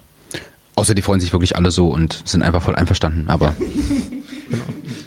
genau. Endlich habt ihr uns welche. Danke, danke, danke, ja. Na, also, ähm, wie gesagt, das ist ja bis zum gewissen Grad erstmal auch eine, eine methodische Herangehensweise zu sagen, ich glaube das immer nur so weit, wie ich es auch wirklich sehen kann, um es auszureizen. Und deswegen wäre der erste Schritt ja, dass äh, wir, wenn es sozusagen scheitert, die Frage ist, wie stark können wir da drin die Koalition und die unterschiedlichen Akteure in der Koalition, gehen wir jetzt mal davon aus, es wird dieselbe sein wie bisher auch, ähm, wie sehr entsteht auch da intern ein Druck? Bleibt die Linkspartei dann in der Regierung, ja oder nein? Das wird eine Frage sein, die sie sich dann stellen muss. Ähm, und wo wir gucken müssen, wie stellen wir uns da genau zu auf? Wie stellen wir diese Forderungen, stellen wir diese Forderungen überhaupt, lassen wir uns auf so eine Ebene ein? Das ist die eine Frage, die wir äh, diskutieren müssen. Und dann die Frage nach dem zweiten Volksentscheid, nach dem Gesetzesvolksentscheid, ist halt insofern ein bisschen tricky. Also ich meine, das ist ja immer so ein bisschen der Elefant im Raum. Das wird dann immer als und ich würde halt davor warnen, es als ein äh, Allheilmittel äh, zu sehen. Weil zum einen, klar, das wird auch dann in den juristischen Weg gehen. Zweite Frage ist, also selbst dann, wenn wir das per Gesetz machen, ist das ja nicht so wie so ein Computerprogramm, was man dann in den Staat eingesetzt hat, sondern da sitzen da immer noch Akteure, die irgendwie gar keine Lust haben, das umzusetzen im Zweifelsfall. Und also so, aber das mal außen vor. Ähm, Gibt es also sozusagen gibt es für uns gerade einen sehr guten Grund, das nicht nach vorne zu stellen. Und das ist, dass ich das für eine Fehleinschätzung halte oder wir das auch insgesamt so äh, sozusagen in unserer Kommunikationsbewertung so eingeschätzt haben, ähm, dass das eine Drohung ist für die Parteien.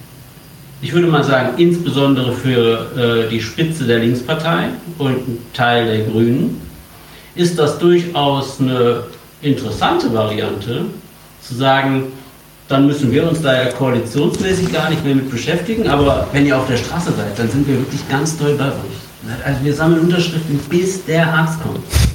Äh, solange du dich dann sozusagen, wenn du dann in, Senats, in, der, in, der, ähm, in der Kabinettsrunde zusammensitzt, äh, alles tutierst und das draußen auf der Straße klärst, toll.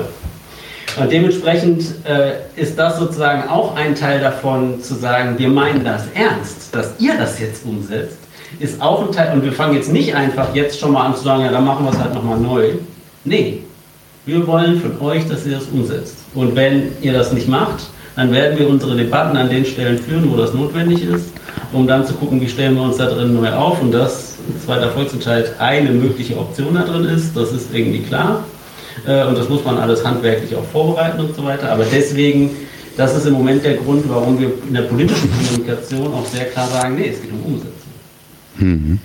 Ich finde auch, es geht eigentlich ähm, letztendlich darum, mit dem Weg, den wir gewählt haben, auch einen verantwortungsvollen Umgang zu haben, uns selber auch darin ernst zu nehmen. Also es war ja jetzt auch nicht irgendwie nur Ausflucht oder so, das auf die Art und Weise zu organisieren, sondern es gab halt gute Gründe dafür. Ähm, und ich finde es interessant, dass du das mit der Deutungshoheit nochmal aufgebracht hast, weil ich eben auch denke, ich weiß nicht, wie du die gesellschaftlichen Verhältnisse einschätzt, aber ich glaube halt nicht, dass jetzt... Ähm, nach so einem Urteil des Bundesverfassungsgerichts die Revolution ausbrechen wird und äh, die Massen auf die Straße strömen und sozusagen eine Neuentscheidung fordern, sondern ich glaube eher, dass das ein harter Rückschlag wäre. Und ich glaube, dass gerade in solchen Prozessen eigentlich eine Veränderung von politischen Positionen, von gesellschaftlichen Mehrheiten, die dann auch Einfluss nehmen auf Gesetzgebungsverfahren, auf ähm, gerichtliche Urteile, anders funktionieren vielleicht auch insbesondere in Deutschland anders funktionieren. Da könnte man jetzt, glaube ich, nochmal einen eigenen Punkt draus machen. Und die brauchen länger. Und die funktionieren zumindest in den aktuellen Verhältnissen eben nicht so, dass es Massenproteste gibt und dann sagt das Gericht, oh ups, ähm, jetzt mögen die uns alle nicht mehr, dann überlegen wir lieber nochmal neu. Sondern ich glaube, das ist halt Teil von einer längeren Debatte und genau diese Debatte können wir ja gerade schon beobachten. Und das ist für mich auch Teil von so einem Prozess, auch wenn es, ich finde, wie Kalle ganz richtig gesagt hat, keine Diskursintervention war, sondern schon ein ernstzunehmendes Projekt, was ich persönlich auch immer noch gewinnen will. Ist ja aber Diskursintervention und Verschiebung ein Teil davon, weil der Begriff Enteignung jetzt ganz anders verwendet wird, als er das noch vor zehn Jahren wurde. Weil wir eine Vergesellschaftungskonferenz mit 1500 Leuten erleben. Weil es in allen möglichen gesellschaftlichen und wirtschaftlichen Bereichen jetzt auf einmal eine Debatte um Vergesellschaftung, Verstaatlichung und so weiter gibt. Und das können wir überall da, wo sich ähm, Urteile des Verfassungsgerichts irgendwie mal geändert haben, ja auch immer wieder beobachten, dass es teilweise jahrzehntelange Prozesse sind. Hm. Und sich dem sozusagen dann zu stellen, wenn man auch irgendwie Zeit hatte, diese Vorarbeit zu leisten, das finde ich eigentlich auch, ich glaube, dass das politisch ganz klug ist, auch wenn es, also jetzt auch lieber gestern als morgen, aber irgendwie das als eine Realität auch anzunehmen und damit einen produktiven Umgang zu finden, ist was, was mich in, meinem, in meiner politischen Arbeit eigentlich eher bestärkt, ähm, als mich frustriert. Und der letzte Punkt ist, glaube ich, noch, ähm, also ich meine, wir sind richtig gut in dem, was wir machen, aber wir haben das jetzt, wir haben das bei Grundeinkommen gesehen, wir haben das bei Klimaneustart gesehen so einen Prozess zu organisieren, macht man halt auch nicht so mit dem Fingerschnippen, sondern es ist ein massiver logistischer und ähm, mobilisierungstechnischer Aufwand ähm, und sich dem zu stellen, ist halt auch eine Frage ähm, der Einschätzung der eigenen Kräfte und muss gut vorbereitet sein und passiert eben nicht von heute auf morgen. Ja. Ich wollte nochmal zu dem Thema Diskurs sagen, dass äh, so ein Diskurs ja sich nicht wandelt, weil Leute sich entschieden haben, plötzlich anders zu denken oder Dinge anders zu bezeichnen, sondern diese Diskursveränderung geht ja einher mit wirklichen Kämpfen, die gespürt werden. Und das meinte ich damit. Mhm. Dass sozusagen tatsächlich nicht nur in den Feuilletons oder so, sondern dass sozusagen in der breiten Gesellschaft diese Ideen auch äh, Unterstützung, auch ganz praktische Unterstützung genießen müssen, damit eben auch sich diese Legitimitätsfrage stellt. Ist es jetzt sozusagen legitim, dass ich jetzt aber einfach sage als Bundesverfassungsrichter nein? Und äh, das, also es hat, das Bundesverfassungsgericht hat oft konservativ oder aber auch teilweise progressiv geurteilt zu bestimmten Fragen. Und ähm, da und gerade sozusagen in diesen, was so gesellschaftliche Liberalisierung angeht, waren Gerichte oft ein Bremser der, zum Beginn der Bundesrepublik. Und erst mit den Kämpfen hat sich auch die Rechtsprechung dahingehend überhaupt gewandelt. Daher ist dann sozusagen die Frage, worauf fokussiert man sich? Auf den Diskurs oder auf den Kampf, der einen Diskurs dann automatisch mit sich mitträgt. Und das äh, meinte ich damit so ein bisschen. Und ist nicht großartig, dass wir uns entschieden haben, diesen realen Kampf zu führen? Das ist, ja, finde ich gut. Aber äh, ich meine, in der Enteignungskommission findet der Diskurs vor allen Dingen momentan statt. Und das ist eine Entscheidung auch von euch gewesen, das so, also sozusagen das mitzutragen in einer gewissen Art und Weise. Wobei ich schon nochmal wirklich die Frage, also vielleicht bin ich da jetzt auch ähm, äh, etwas zu positiv dieser Kommission gegenüber eingestellt, ähm, die ich natürlich vom Konstrukt und von der Methode sozusagen auch für falsch halte. Aber ich würde ja trotzdem nochmal die Frage stellen, wie viel Diskursverschiebung steckt da schon drin, wenn so eine Kommission, klar, wenn die in den entscheidenden Schlüsselfragen sieben zu sechs oder sowas in Abstimmungen am Ende ausgeht, dann wahrscheinlich nicht so viel. Ähm, aber wenn es vielleicht auch andere Mehrheitsverhältnisse bei einigen Fragen gibt, wie viel Diskursverschiebung steckt da auch drin, weil das sozusagen, also du hast ja auch vorhin über Sprechposition gesprochen, das so karätig besetzt ist, dass man schon sagen kann, da kommt jetzt auch so ein Bundesverfassungsgericht nicht ganz ohne Erklärungsnot dran vorbei, ähm, bestimmte Positionen dann als äh, rechtlich äh, ausgewogen auf jeden Fall anzuerkennen. Tricky Frage über die Weg. Ne? Also auf welchen Ebenen finden eigentlich solche Verschiebungen überall statt? Ne? Also Diskursverschiebung ist so ein, auch, auch ja so ein bisschen ein Begriff, den wir mm. nutzen, wenn wir irgendwie nicht anders äh, irgendwie nicht wissen, was wir sonst als Effekt beschreiben sollen. Äh, dieses Einschreiben in Recht ist da ja schon ein bisschen materieller und gleichzeitig, ja, finde ich aber, sollte man schon auch genau drauf gucken, was sind das eigentlich genau für Kämpfe? Also und was meinen wir mit Kämpfen? Ne? Also weil klar, bei der Volksentscheid ein Kampf. Ich glaube, das Bild, was jetzt hier bei Kampf aufgerufen wird, ist eher dieses Mieterinnen wehren sich direkt, gehen da in die Auseinandersetzung, wobei man da ja auch sagen muss, dass diese Form von Auseinandersetzungen, die wir da jetzt in den letzten Jahren in Berlin hatten, ich hatte das am Anfang mit Starthilfe ein bisschen gesagt, das waren zum Teil beeindruckende Formen von Selbstermächtigung. Das waren jetzt aber auch nicht die disruptiven Häuserkämpfe der 80er Jahre. Ne? Ähm, und das ist ja, also, äh, ich fände es gut, wenn wir eine Bewegung von einer mehr direkten und praktischen Aneignung hätten. Also finde ich, äh, find ich, äh, find ich eine Perspektive, die angesichts von diesen Blockaden ja auf jeden Fall. Äh, irgendwie, die man diskutieren muss. Aber sozusagen das Interessante ist ja gerade, dass es gerade keine äh, so eine gesellschaftliche Dynamik einfach gibt, dass das so passiert. Und, dann, und da ist das, glaube ich, dann auch, also politische Organisationen äh, und Initiativen können eine Rolle da drin haben, sowas, also eine Atmosphäre dafür zu schaffen oder eher nicht dass man das sozusagen per äh, Organisationsentscheid und jetzt organisieren wir Kämpfe und dann gehen da unglaublich verrückte Sachen los und der Staat verliert die Kontrolle und muss irgendwie nachsteuern äh, und deswegen machen sie jetzt mal ein paar radikale Reformen.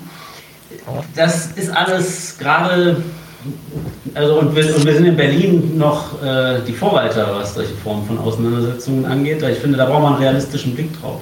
Ohne dass ich damit jetzt sagen will, deswegen sollte man darüber nicht irgendwie ernsthaft diskutieren, was können Formen von äh, auch direkterer Aneignung oder sowas sein. Ähm, genau, aber man sollte sich nicht äh, diese oder diese Vorstellung, dass wir damit jetzt in der nächsten absehbaren Zeit eine Form von Dynamik entfachen, die, also so, wo dann das Gericht sagt, oh, oh, oh, oder auch das Parlament sagt, oh, oh, oh. Da sollte man einen realistischen Blick drauf haben. Aber ich glaube schon, dass das zwei verschiedene Bilder sind. Ich bin mir auch nicht ganz sicher, was von beiden du jetzt gemeint hast, aber vielleicht kannst du es gleich nochmal aufklären. Weil ich würde halt sagen, also ein großer Teil der Anziehungskraft von DWE war ja eben schon, dass es um reale Verhältnisse ging. Nee. Also ich bin eingestiegen, weil ich gedacht habe, das ist gewinnbar. Und ich weiß nicht, wann ich das in der Form schon mal über ein anderes linkes Projekt gedacht habe. Mhm. Und das, das daran habe ich jetzt gerade gedacht, als ich gesagt habe, es ist doch großartig, dass wir diesen realen Kampf aufgenommen haben, weil es halt tatsächlich darum geht, materielle Fragen zu klären und wirklich an einem sehr konkreten Projekt zu arbeiten, was umsetzbar ist. Wir sind noch nicht an dem Punkt, aber die Möglichkeit besteht und es ist halt nicht die x-te Demo, das x-te Flugblatt, ähm, der nächste Versuch, noch eine coole Veranstaltung zu organisieren. Auch alles cool, auch alles Teil vom Prozess, habe ich jetzt auch schon viel gemacht. Aber das, was die Leute da hingezogen hat, war ja die Aussicht darauf, tatsächlich einen Hebel zu finden, mit dem man was verändern kann, ganz real. Ja, und ist auch nicht das nächste, äh, die nächste Hausbesetzung innerhalb von 24 Stunden geräumt wird. Genau, also ähm, eure Kampagne ist natürlich ganz großartig und deswegen war ich auch äh, sammeln und unterstütze sie auch nach wie vor weiter. Ähm, und es gibt natürlich noch ein bisschen was dazwischen, zwischen äh, Diskursintervention in so einer postmodernen äh, Variante und Haus besetzen und Steine schmeißen. Also das Spektrum ist ja sehr, sehr weit. Also da, äh, glaube ich, ist es ein bisschen zugespitzt, dann über praktischere Anwendungen, äh, Aneignungen zu sprechen. Ähm, Darf ich noch eine Sache sagen zu dem, was Niklas gefragt hat? Ja, gerne. Und zwar, ähm, ich finde das wirklich, also die Frage, wie positiv sieht man diese Kommission eigentlich und was passiert da gerade und was kann man da noch rausziehen und so weiter. Ich bin keine Juristin, das ist das erste Mal, dass ich so tief in das Thema einsteige. Und ich muss sagen, ich finde es wirklich perfide, wie da Wissensproduktion funktioniert. Mhm. Und ich finde es auf eine gewisse Weise schon auch interessant, jetzt sozusagen zumindest in einem begrenzten Rahmen die Möglichkeit zu haben, ähm, an sowas auf, zumindest sozusagen irgendwie mitzuarbeiten. Ich würde halt nicht so weit gehen zu sagen, dass wir da jetzt wirklich viel bestimmen können, aber zumindest ähm, da reinzugreifen und zu sagen, das läuft diesmal nicht so wie immer. Also es gibt nicht, wie es ja auch sozusagen mit der Vergesellschaftung schon passiert ist, ein gekauftes Gutachten, ähm, was einfach unter einem, äh, aus einer ganz bestimmten Perspektive heraus so eingekauft worden ist und dann wird das in Aufsätzen zitiert und dann ist es irgendwann herrschende Meinung. So funktioniert halt ganz häufig ähm, Wissensproduktion in Jura und letztendlich schwappt dann ja diese herrschende Meinung auch in Gesetzgebungsverfahren. Und da passiert viel, auch Dinge, die jetzt zum Beispiel bei einer, bei einer Vergesellschaftung auch eine Rolle spielen würden, sowas wie Investitionsschutzabkommen. Wenn man sich da mal tiefer reinarbeitet, ist mhm. wirklich erschreckend, was da an neoliberaler Praxis schon in Gesetze reingeschrieben worden ist, wo wir jetzt kaum noch was machen können. Und diese Auseinandersetzung mal aufzunehmen und zu sagen, nee, diesmal läuft es nicht so. Und wir machen auch irgendwie darauf aufmerksam. Wir machen auf diese gekauften Gutachten aufmerksam. Und wir werden halt genau mit diesen Instrumenten auch mal arbeiten. Das finde ich eigentlich, ich weiß nicht, ob ich das unbedingt positiv finde, aber ich finde es zumindest ein, ein, eine spannende Etappe, sagen wir mal so. Mhm. Ja, vielen Dank, äh, dass ihr euch die Zeit genommen habt. Ich würde die Gelegenheit nutzen, um ein bisschen Werbung zu machen, für euch unter anderem. Und zwar geht es um dieses schöne Buch, das habt ihr rausgebracht. Und ähm, da habe ich mit Achim gesprochen äh, über das Büchlein und äh, das wurde voraufgezeichnet und ich würde sagen, das zeigen wir jetzt mal. Hallo, wie gerade eben schon angekündigt, äh, soll es jetzt um dieses kleine Büchlein gehen. Äh, eine Veröffentlichung der Kampagne Deutsche Wohnen und Co. enteignen, wie Vergesellschaftung gelingt, zum Stand der Debatte erschien im Pathos Berlin Verlag und zwar im Jahr 2022. Und dazu habe ich mir jemanden eingeladen, und zwar den Achim. Achim ist äh, Mitglied des Co-Kreises der Kampagne Deutsche Wohnen und Co-Enteignung, einer der Herausgeber dieses Bandes und hat auch selbst ein, zwei Texte dazu beigesteuert. Hallo Achim. Hi, danke, dass ich hier sein kann. Gerne. Achim, sag mal, warum, was habt ihr euch dabei gedacht, als politische Kampagne ein Buch zu veröffentlichen? Also was war die Intention? Ja, ich meine, die Intention dahinter war so ein bisschen, dass äh, wir natürlich immer noch dagegen ankämpfen, gegen den Vorwurf, dass Vergesellschaftung ja schön und gut sei, aber irgendwie letzten Endes dann doch nicht machbar sein könnte. Und ähm, gerade die Kommission hat dazu Anlass geboten, einmal klipp und klar in so einem Sammelband aufzuzeigen, okay, das sind die Möglichkeiten, das sind die Vorüberlegungen, die wir uns gemacht haben und das sind die Konzepte und so kann es funktionieren. Und äh, eben dafür haben wir quasi ja, dieses Buch letzten Endes mit einer Redaktionsgruppe erarbeitet und wollten damit gewissermaßen in Vorleistung gehen, um die Öffentlichkeit einfach ins Bild zu setzen, was alles möglich ist im Bereich der Vergesellschaftung und außerdem auch, um auf die Kommission, die dann ja eingesetzt wurde, zugehen zu können und eben äh, ja Leerstellen aufzufüllen, die auch in den Köpfen vieler Kommissionsmitglieder vor allem am Anfang vorgeherrscht haben. Ja. Hm. Ihr habt das Buch in drei Teile äh, unterteilt. Erstmal erstens Warum-Gesellschaften, zweitens den rechtlichen Rahmen der Vergesellschaftung und dann drittens die Finanzierung von Gesellschaftung. Ähm, ich weiß jetzt gar nicht, wie viele Artikel das sind, aber es sind äh, knapp 300 Seiten. Wie lange habt ihr dafür gebraucht, äh, das zu erstellen? Wie viel Arbeit steckt da letztendlich hinter? Ich habe die Artikel tatsächlich auch nicht gezählt, aber ähm, das war natürlich auch so ein Projekt, was sich äh, entwickelt hat. Also ursprünglich war die Idee, wir haben erst also Anfang des Jahres damit angefangen und wollten quasi zur Einsetzung der Kommission fertig sein, eben um sagen zu können, so, das ist es. Mhm. Ähm, und ursprünglich wollten wir eigentlich nur Texte, die es schon gab, zusammenstellen und abdrucken.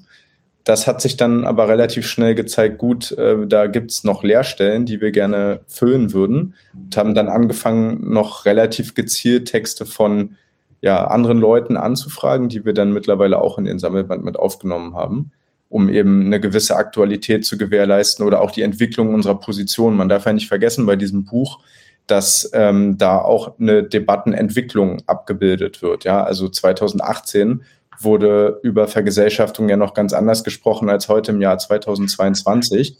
Und um dem eben auch gerecht zu werden und neueste Erkenntnisse mit einfließen zu lassen, haben wir dann in dem Prozess eben auch zusätzlich noch externe angefragt, beispielsweise auch äh, BündnispartnerInnen wie BUND, Verdi, IG Metall und dem Berliner Mieterverein, die ja auch äh, in dem Konzeptteil zu Wort kommen und dann teilweise auch ja, die Vergesellschaftung nochmal unter dem Aspekt aktueller Entwicklungen in ein besonderes Schlaglicht setzen. Genau. Außerdem habt ihr hier noch äh, Artikel drin, auch von Expertenkommissionsmitgliedern. Tim Wiel lese ich hier. Äh, Franziska Drose hat auch mit Fabian Thiel zusammen einen Text beigesteuert.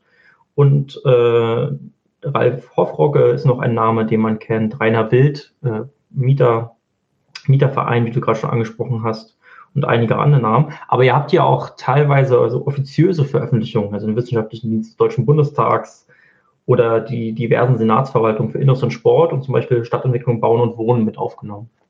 Okay. Äh, und bei der, ich glaube, bei der ersten richtigen Kommissionssitzung habt ihr dieses Buch auch allen Kommissionsmitgliedern nochmal überreicht, und zwar durch Mieterinnen und Mieter der Stadt. Ja, das war natürlich eine ganz gelungene Aktion. Äh, wie schon angesprochen, wir wollten eben vor allem auch ähm, die Kommission in gewisser Weise unter Druck setzen, damit die sich nicht hinter dem Argument verstecken können, dass eben vieles in unseren Überlegungen unklar sei. Mhm. Und ähm, deswegen haben wir, wir haben es leider nicht ganz geschafft, das Buch im Verlag rauszubringen zur ersten Kommissionssitzung.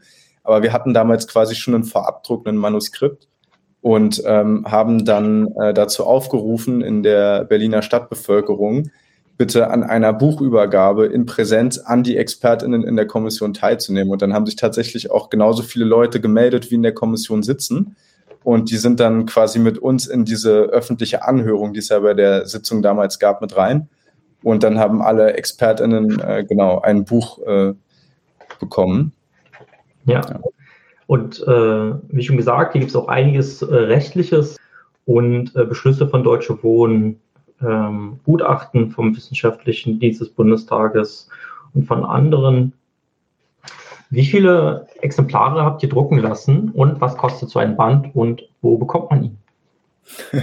Fragst du mich jetzt Sachen? Ich bin irgendwie nicht der finanzielle Projektleiter, aber ähm, ich meine, dass wir eine Auflage von, ich glaube, 1500 haben drucken lassen.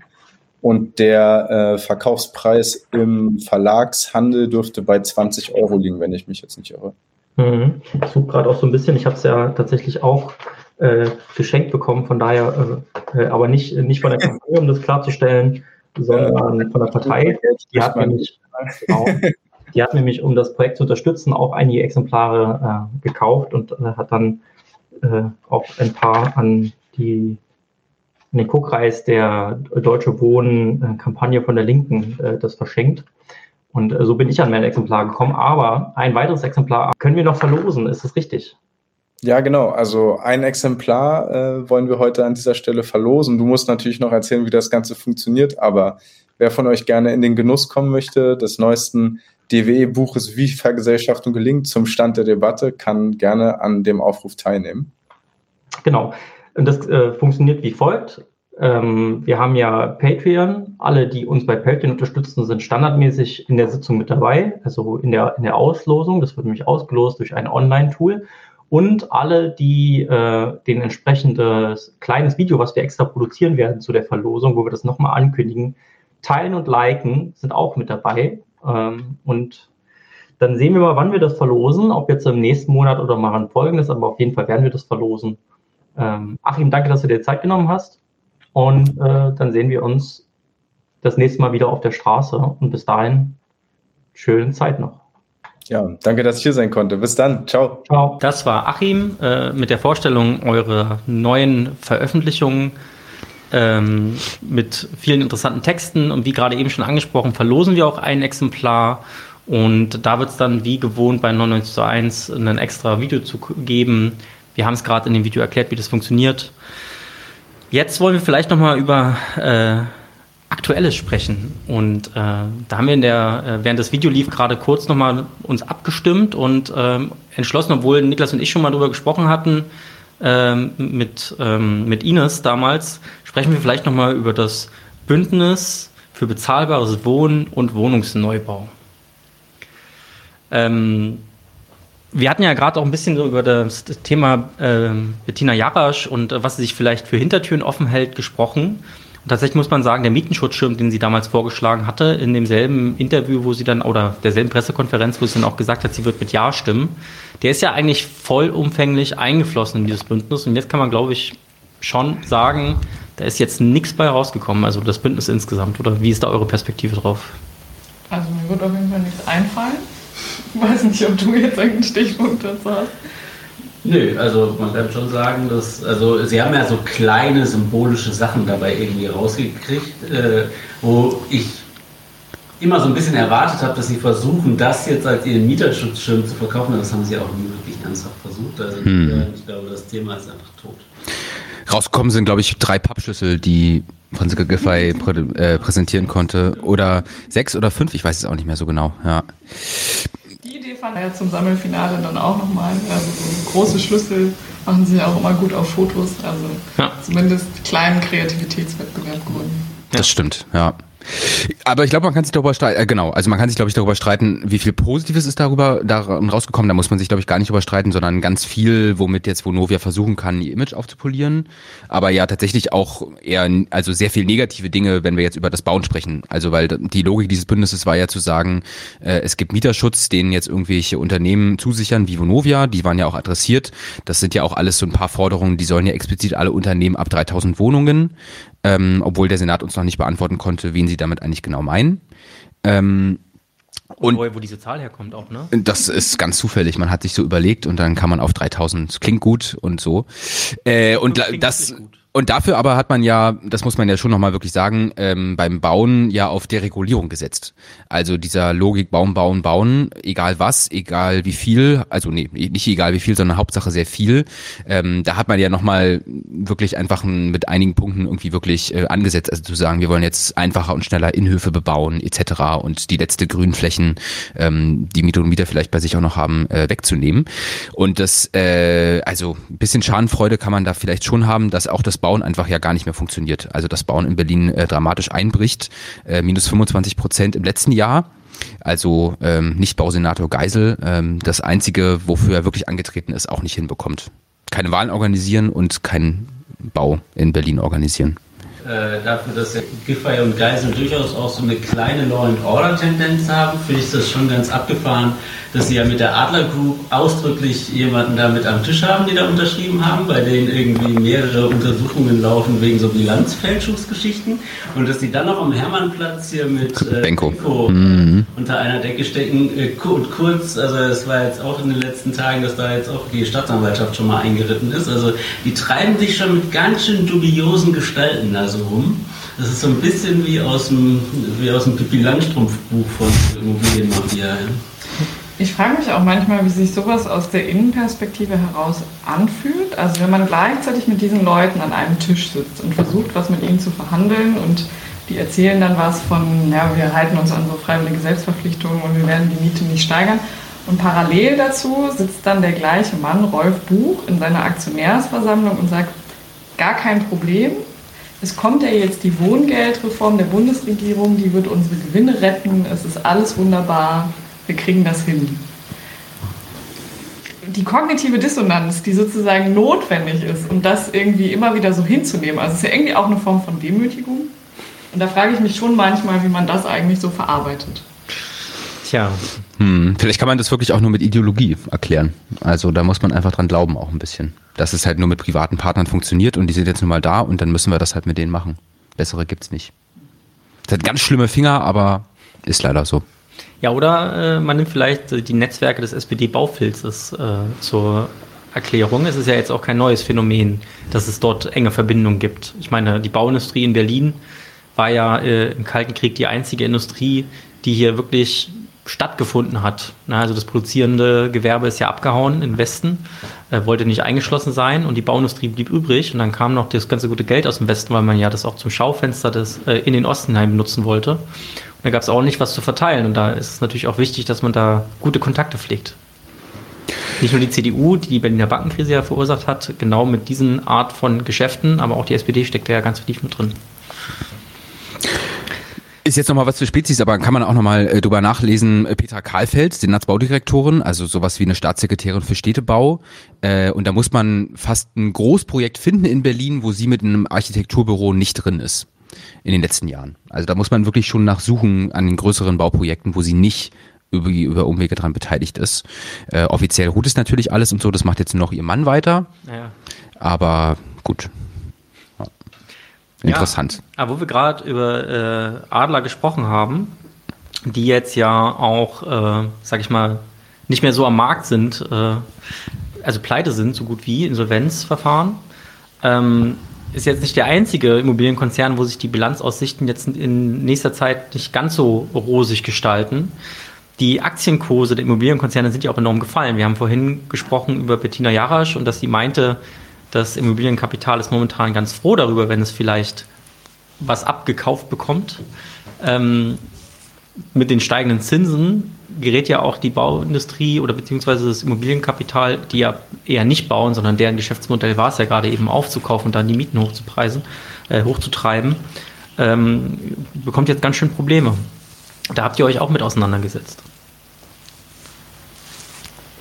Ähm, ja, also für, für uns ist das ja unter mehreren Gesichtspunkten interessant, weil ähm, jetzt, also durch diese steigenden Zinsen und auch durch die Inflation und noch so ein paar andere Effekte halt das, was jetzt über zehn Jahre lang eigentlich für die ähm, äh, Immobilienkonzerne eingezahlt hat, dass sie einfach in ihren Bilanzen die ganze Zeit spekulativ ihre Werte aufpeppen äh, konnten. Also derselbe Mechanismus führt jetzt halt dazu, dass sie in massive Konflikte kommen.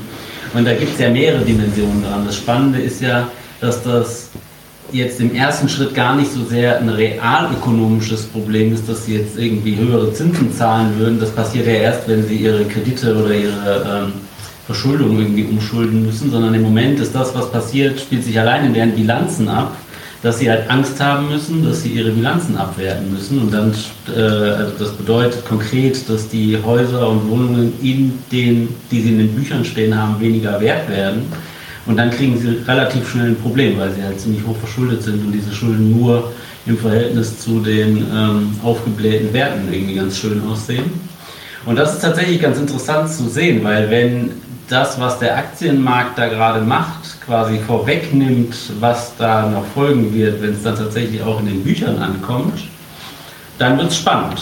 Also bei, ähm, also man kann das ja immer nicht so eins zu eins gleichsetzen mit den ähm, weil dann da man die Schulden irgendwie noch mitverrechnen muss. Aber ich glaube, so eine Vonovia-Wohnung kriegt man im Moment so für 100.000 an der, an der Börse.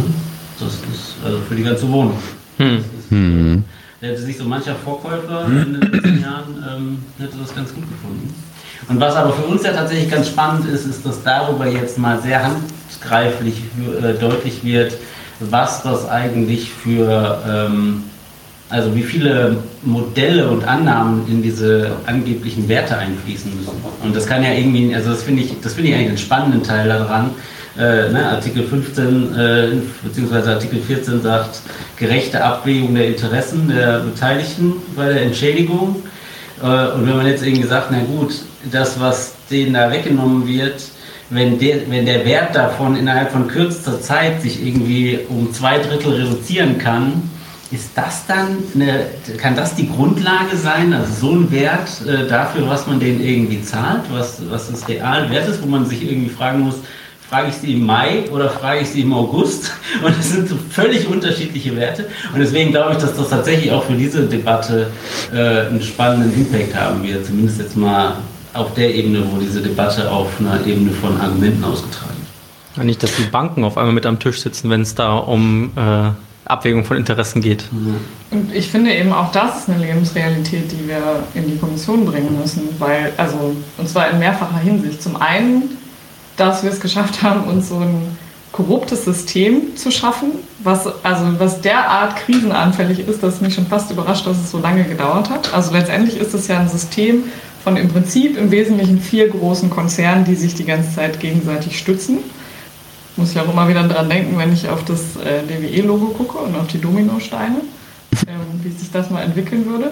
Weil, ähm, wie soll das auch anders gehen? Also man hat so einen großen Konzern, der dann so ähm, enorme Wohnungspakete auf den Markt wirft.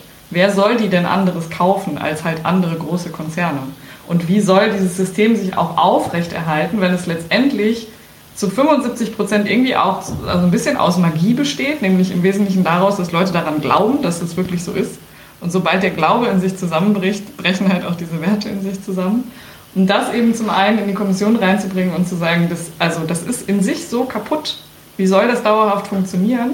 Und dann aber eben auch aufzuzeigen, was bedeutet das denn ganz konkret für die Mieterinnen und Mieter, die bei diesen Konzernen wohnen. Und das ist, finde ich, etwas, was wir zum jetzigen Zeitpunkt noch gar nicht so genau absehen können, beziehungsweise wo ich sage, ich, viel Hoffnung macht es bei mir auch nicht, weil am Ende wird es vielleicht doch eher darauf hinauslaufen, dass diese Konzerne dann auch gerettet werden. Und irgendwie ja auch aus einem guten Grund, weil man die Menschen ja auch nicht verelenden lassen will in ihren Wohnungen und in hm. Verwaltungen, die nicht mehr erreichbar sind und äh, allem, was dann nicht mehr funktionieren würde. Und das sind, finde ich, beides zwei Sachen, die in diese Kommission mit reingehören. Ähm, und ich bin, also ich beobachte das, ähm, glaube ich, ebenso viel Interesse wie Sorge.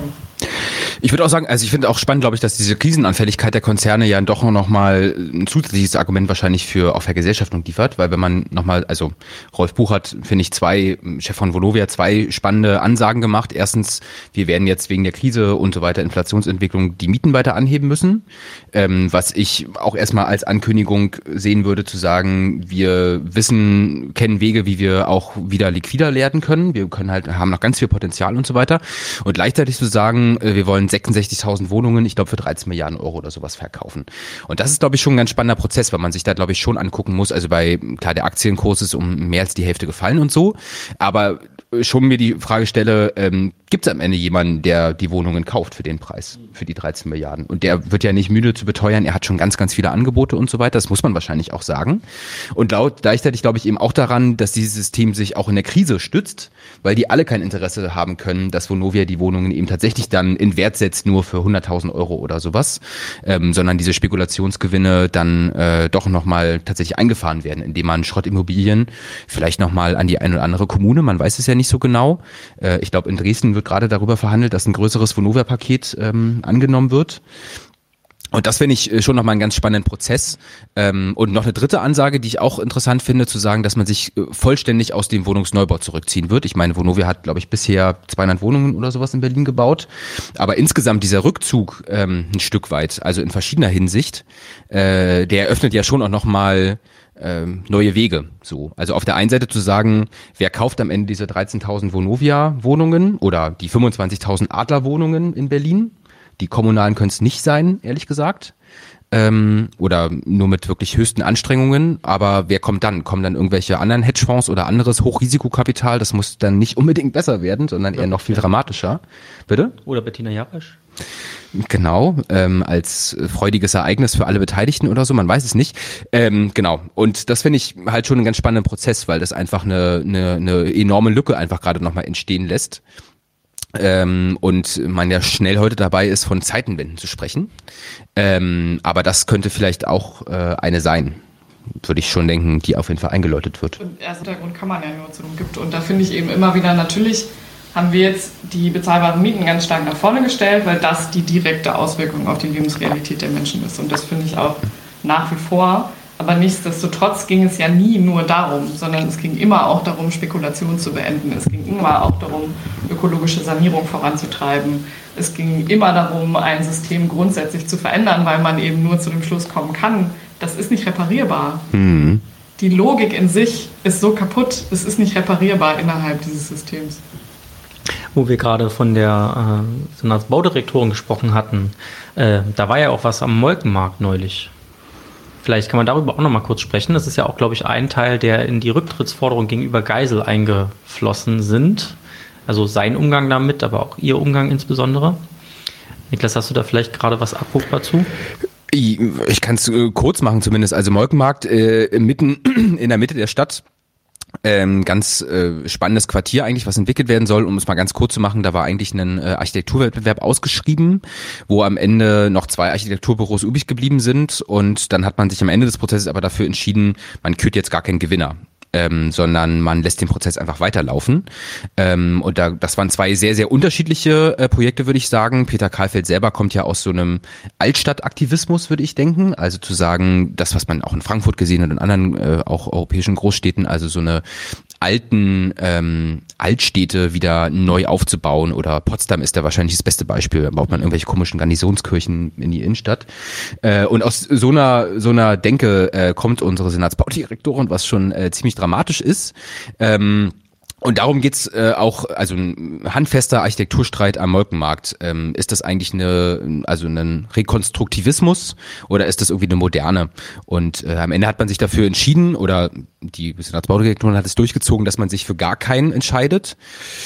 Und äh, was jetzt vielleicht politisch am spannendsten ist, glaube ich, zu sagen, also man hat es geschafft, äh, als Senat Geisel sich in einem Jahr das nicht nur mit den Mietern und Mietern zu äh, verkacken, sage ich mal, sondern auch noch mit der gesammelten Architekturszene ähm, äh, international eigentlich, weil gerade wirklich ernsthaft darüber diskutiert wird, ob man in Berlin sich überhaupt noch für irgendwelche Architekturwettbewerbe äh, bewerben kann, wenn so ein hochspannendes Quartier am Ende dann äh, mit so einem Wettbewerbsergebnis erstmal endet. Also genau, vielleicht ähm, auch spannend, dass auch um solche städtebaulichen Fragen und stadtentwicklungspolitischen Fragen auch äh, ernsthaft gerungen wird in dieser Stadt. Ja, also letztendlich kann man sagen, hier hat das Ergebnis dieses Wettbewerbs nicht äh, gepasst und deswegen kürzt sie keinen Gewinner und macht es am Ende ganz anders, so wie es ihr passt. Genau, und ich glaube, man muss doch nochmal sagen, also da, da stecken auch, äh, also wenn man über Rekonstruktivismus und Altstadtaktivisten spricht, dann, dann kann man auch über, über wirklich Nazis sprechen. Äh, da gibt es diesen, diesen Verein Stadtbild Deutschland, mh, wo wirklich einfach Neonazis ähm, die ein ganz bestimmtes äh, Bild von, von, von Stadt und äh, Stadtentwicklung haben, äh, im gleichen Verein mit der Senatsbaudirektorin zum Beispiel. Das sind schon ähm, seltsame Dinge auf jeden Fall. Und um Geld geht's da auch. Bestimmt. Ja gut, wir waren gerade bei den Rücktrittsforderungen gegenüber Geisel. Da habt ihr auch eine Pressemitteilung zu rausgehauen gehabt. Äh, warum sollte Geisel nochmal zurücktreten? Also jetzt abgesehen von dem Wahlfiasko? Wie ist da? Irgendwas war da. man weiß gar nicht, wo man anfangen und aufhören soll bei all den Gründen. Ähm, aber eine Sache, äh, die, glaube ich, für uns ähm, in der Öffentlichkeitsarbeit sehr zentral war, wo ich ähm, auch froh bin, äh, sozusagen, dass ähm, ich bin nicht froh, dass es passiert ist, aber ich bin froh, dass es nachweisbar ist. Ähm, weil ich glaube, es, es passiert eine Menge Mauschelei, die nicht nachweisbar ist. Aber ähm, der Punkt, den wir vor allem an der Stelle machen konnten, war, wie zentral sich die Verschleppung dieses Volksentscheids gezeigt hat, nämlich in der Phase der rechtlichen Prüfung, wo aus den Dokumenten, ähm, die wir angefordert haben über das Informationsfreiheitsgesetz, sich sehr klar herausgestellt hat, das hätte alles schon viel früher freigegeben werden können. Also die Prüfung war eigentlich zu einem viel früheren Zeitpunkt schon abgeschlossen und man hat sich dann bewusst entschieden, das einfach liegen zu lassen. Und das eben auch auf Anweisung von oben. Und ich muss sagen, für mich ist das, also sind diese Dokumente wirklich nochmal besonders äh, interessant, weil sie nochmal einen so ein bisschen zurückbeamen eigentlich ins, Mhm. ins letzte Jahr. Ähm, beziehungsweise eigentlich sogar ins vorletzte Jahr. Ähm, und wir hatten ja damals äh, diese Austauschrunden oder Verhandlungsrunden oder wie man auch immer das nennen will, mit dem Senat in so ganz eigenwilligen Konstellationen immer. Also wir haben als Initiative mehrfach die Verwaltung angeschrieben und haben gesagt, liebe Verwaltung, wir haben ja da jetzt so einen Volksentscheid eingereicht und würden jetzt sehr gerne mal einen Bescheid kriegen. Ist jetzt schon ein paar Monate her. Und die haben uns einfach nicht geantwortet. Die haben uns gar nicht geantwortet. Und stattdessen kriegen wir dann irgendwie die Antwort von irgendwem aus dem Senat. Die wollen mal mit uns reden. Wir gesagt, ja, wir können gerne mit euch reden, aber wir wollen ja nur, dass die Verwaltung so einen Verwaltungsakt beendet. Von daher sollte die Verwaltung da schon mit. Und auf einmal, also sozusagen dann nach der Wahl, war es total schwierig, mit Geisel mal einen Termin zu kriegen. Und auf einmal sitzen wir da mit Michael Müller zusammen. Und jeder, der nicht schnell genug weglaufen kann von irgendwelchen Senatoren, sitzen da mit uns und erzählen uns einen vom Pferd. Und aber niemand sagt uns, was das Problem ist. Und wir fragen dreimal nach, was ist denn jetzt das rechtliche Problem? Und, die, und dann sagen die uns so, ja, also uns war nicht so richtig klar, ob ihnen eigentlich klar ist, dass die dann Beschlussvolksentscheid machen und kein Gesetzesvolksentscheid. Und gesagt, gehen wir hiermit zu Protokoll, ist uns klar. Wird das jetzt freigegeben? Äh, ja, ich glaube schon. Und dann zwei Wochen später ist wieder alles auf Null. Und dann ähm, hatten wir irgendwann so ein Gespräch mit der, mit, der, mit der Senatsverwaltung, also sozusagen mit der Verwaltungsebene. Und die haben uns immer noch die ganze Zeit nicht, äh, die haben sich geweigert, uns zu sagen, was jetzt der Grund ist. Also wo sozusagen, woran es hängt. Also wir wollten, die haben gesagt, wir machen mal ein Gespräch mit ihnen, aber wir teilen ihnen nicht mit, was unser Vorbehalt ist.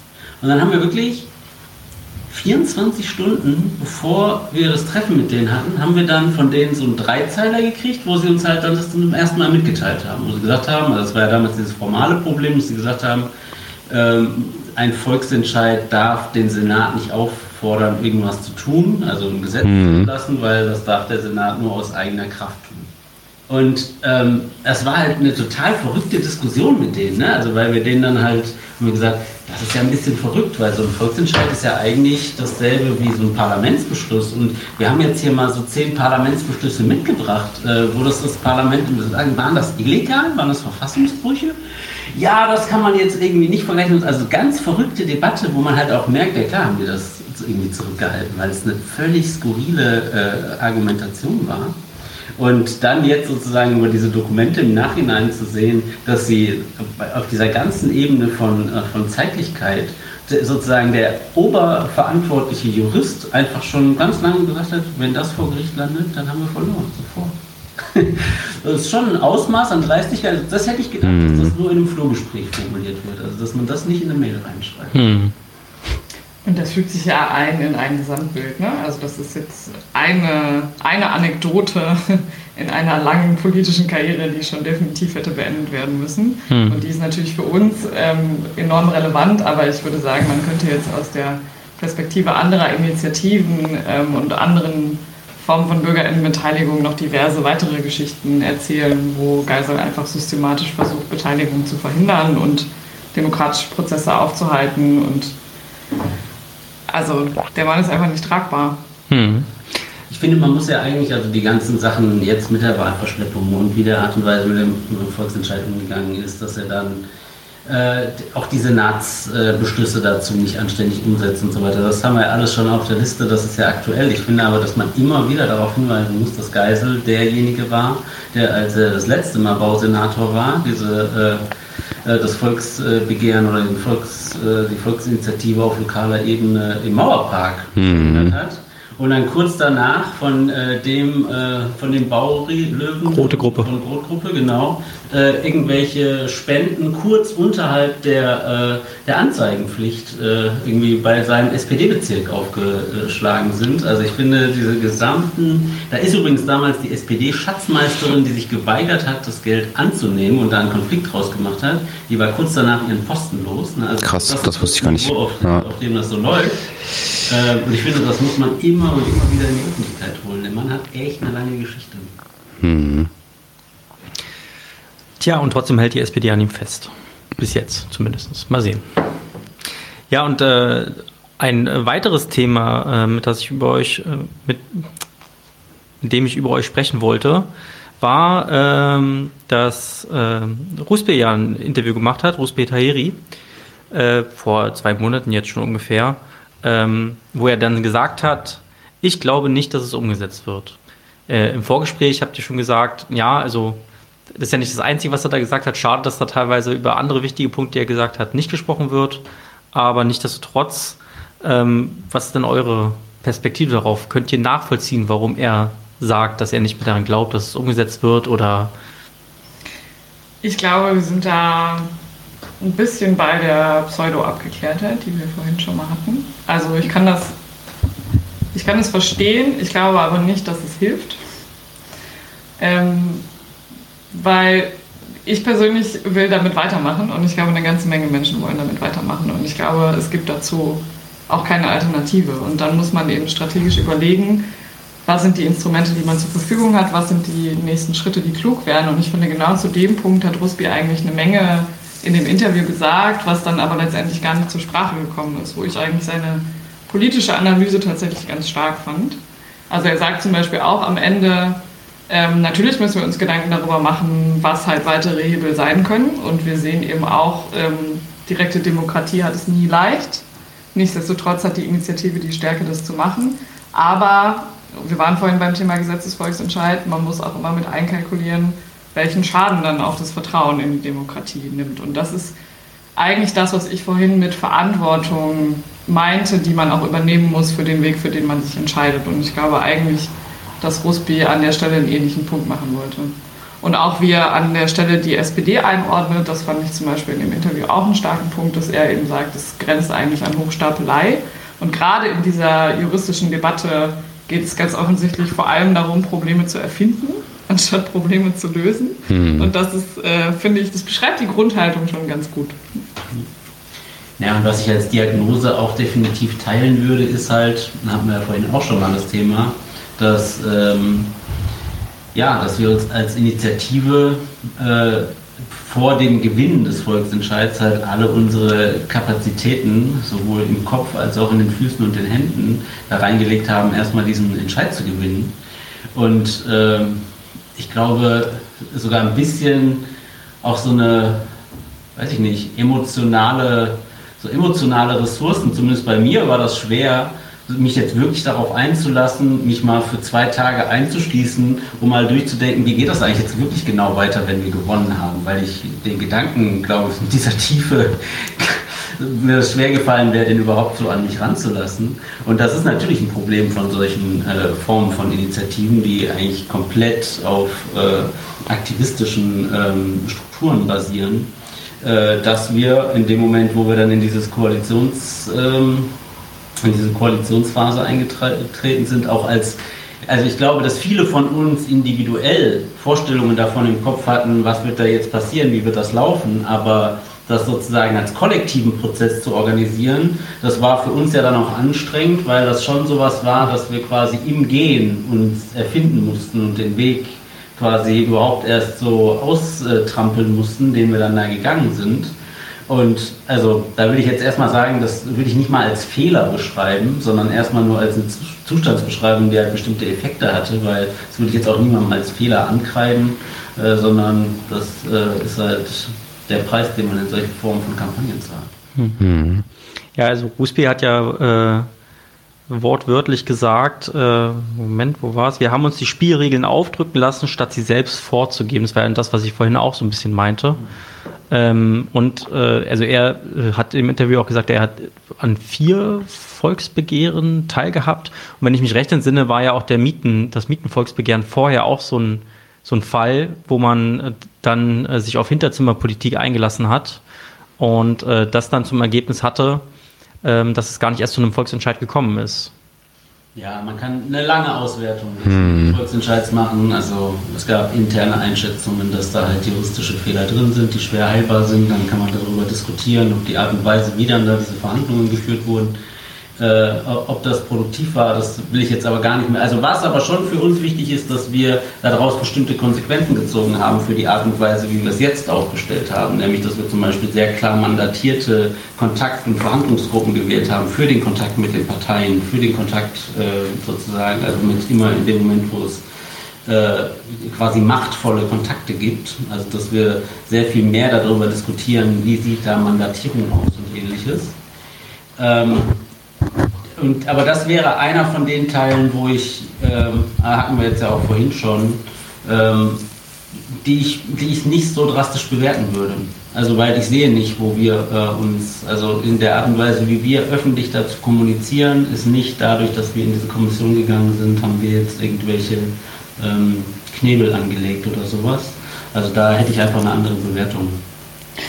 Ich teile übrigens auch nicht den Punkt mit der Legitimation, den du vorhin gemacht hast. Also es ist schon was, worüber ich mir auch Gedanken gemacht habe. Aber gerade bei den Hostel-Gesprächen in den letzten zwei Monaten ist mir halt klar geworden, die Leute wissen gar nicht, dass es diese Kommission gibt. Also es gibt keine, hm. keinen Rechtfertigungszwang unsererseits im Gespräch mit den Berlinerinnen und Berlinern dass sie das nicht wissen, ist ein Problem. Also, dass das so verschwunden ist und dass, es, dass die Informationen so schwer zugänglich sind, das ist ein Problem. Aber ich nehme überhaupt keine Haltung wahr, die sagt, was habt ihr denn da gemacht und das habt ihr alles verbockt und das, ihr müsst die Verantwortung dafür tragen.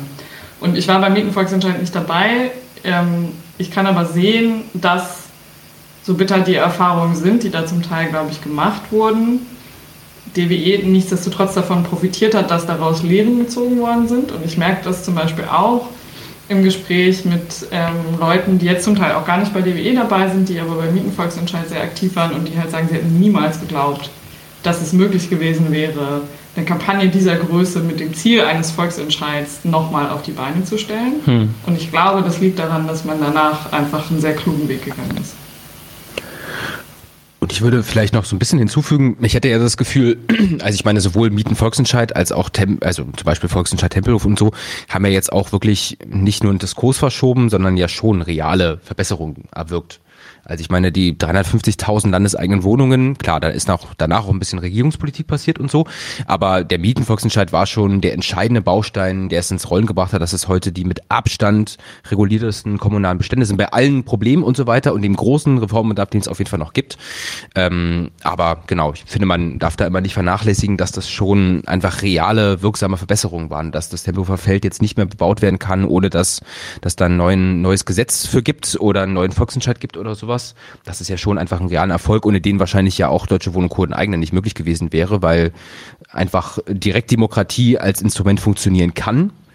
Das einfach, dafür braucht man ja irgendwie schon bestimmte Erfahrungen. Da wird man jetzt beim Mietenvolksentscheid wahrscheinlich die Leute, die drin waren, das kritischer bewerten, denke ich, als Leute, die es von außen so ein Stückchen auf die Ergebnisse gucken und sagen, da wurde schon eine ganze Menge insgesamt erreicht für die Berliner Mieterinnen und Mieter. Ja, dass jetzt Lernprozesse durchgemacht werden, die natürlich auch in Zukunft nochmal relevant sein können, hatten wir vorhin ja auch jeden Fall. Ich hätte noch ein letztes Thema, und zwar steht jetzt ja ein Zwischenbericht auch der Kommission an.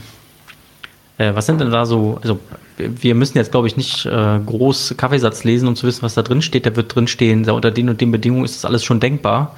Ähm, aber ähm, ja, was ist da eure Erwartung dran? Also ehrlich gesagt erwarte ich noch weniger als du.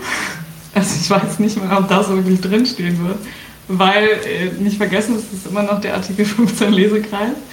Und ähm, was ich bis jetzt aus den bisherigen Protokollen entnehme und dem, was äh, zum Beispiel die Vorsitzende auch irgendwie an diversen Stellen gesagt hat in Interviews oder auch gegenüber den Parteien, ähm, sind sie, glaube ich, in der Diskussion noch gar nicht so weit, sondern es ist halt eher so ein bisschen ja, die Punkte, die sie behandelt haben zumindest. Ja, ich glaube, es ist eher so ein bisschen, wie man sich das ähm, vorstellen kann, Seniorist in der Elf Meinungen. Hm. Und das wird irgendwie wahrscheinlich alles erstmal irgendwie so wiedergegeben. Ähm, ich habe bisher auch nicht wahrgenommen, dass ähm, es irgendwo tatsächlich große Probleme gegeben hätte. Ich glaube, das wäre auch in der Öffentlichkeit genutzt worden, wenn es das gäbe. Insofern in der Hinsicht bin ich da schon ganz positiv gestimmt, aber ich würde jetzt nicht erwarten, dass dieser Zwischenbericht jetzt gerade schon sozusagen ganz große äh, organisatorische Fragen lösen wird. Ja, das nicht, ja.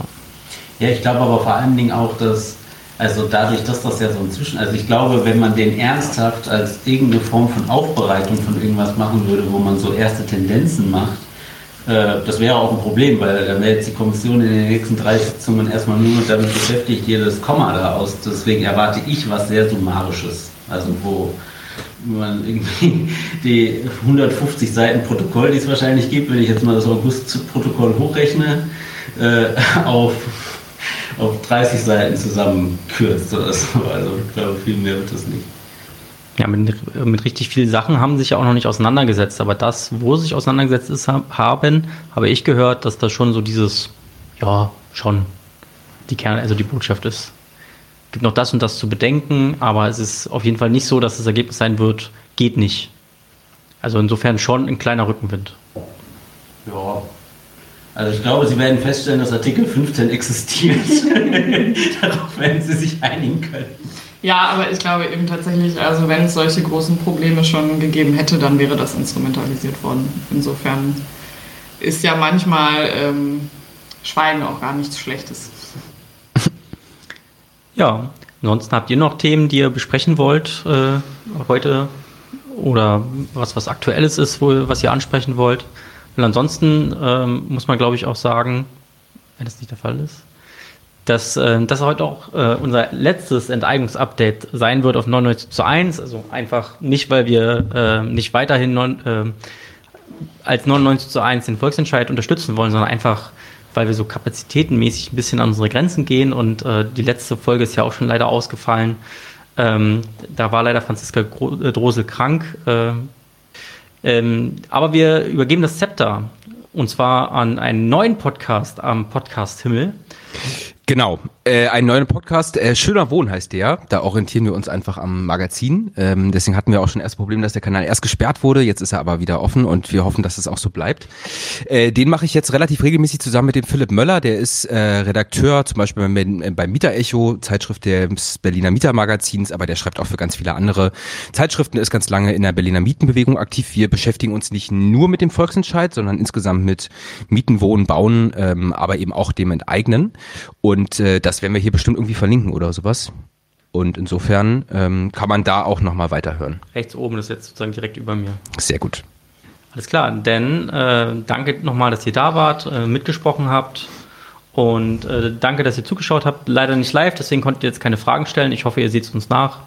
Und äh, ja, auf Wiedersehen. Ciao. Leute, wir brauchen eure Hilfe. Wenn euch dieses Video gefallen hat, klickt auf Like, abonniert den Kanal und vergesst nicht das Glöckchen zu drücken, damit ihr benachrichtigt werdet, wenn wir neuen Content droppen. Außerdem solltet ihr uns überall folgen, wo wir verfügbar sind. Das ist Facebook, Instagram, Twitter und Twitch. Und wenn wir irgendwelche Ankündigungen machen oder Posts, dann shared, was das Zeug hält. Gebt uns all eure Liebe. Wir haben mittlerweile ziemlich signifikante Kosten. Wenn ihr es euch irgendwie leisten könnt, unterstützt uns doch auf Patreon. Dann kommt ihr auch in den Genuss verschiedener Vorteile, wie zum Beispiel Zugang zu unserer Discord-Community oder Zugang zu den ultrageheimen Patreon-Episoden, die wir dort posten. Außerdem könnt ihr uns natürlich auch über PayPal PayPal Spenden zukommen lassen. Außerdem haben wir mittlerweile einen eigenen Online-Shop. Das heißt, wenn ihr euch immer noch fragt, was ihr euren Lieben zu Weihnachten, Ostern oder sonst wie schenken könnt, geht dorthin und kauft duftes Merch. Alle Links dazu hier in der Beschreibung oder auch auf unserer Webseite 99zu1.de.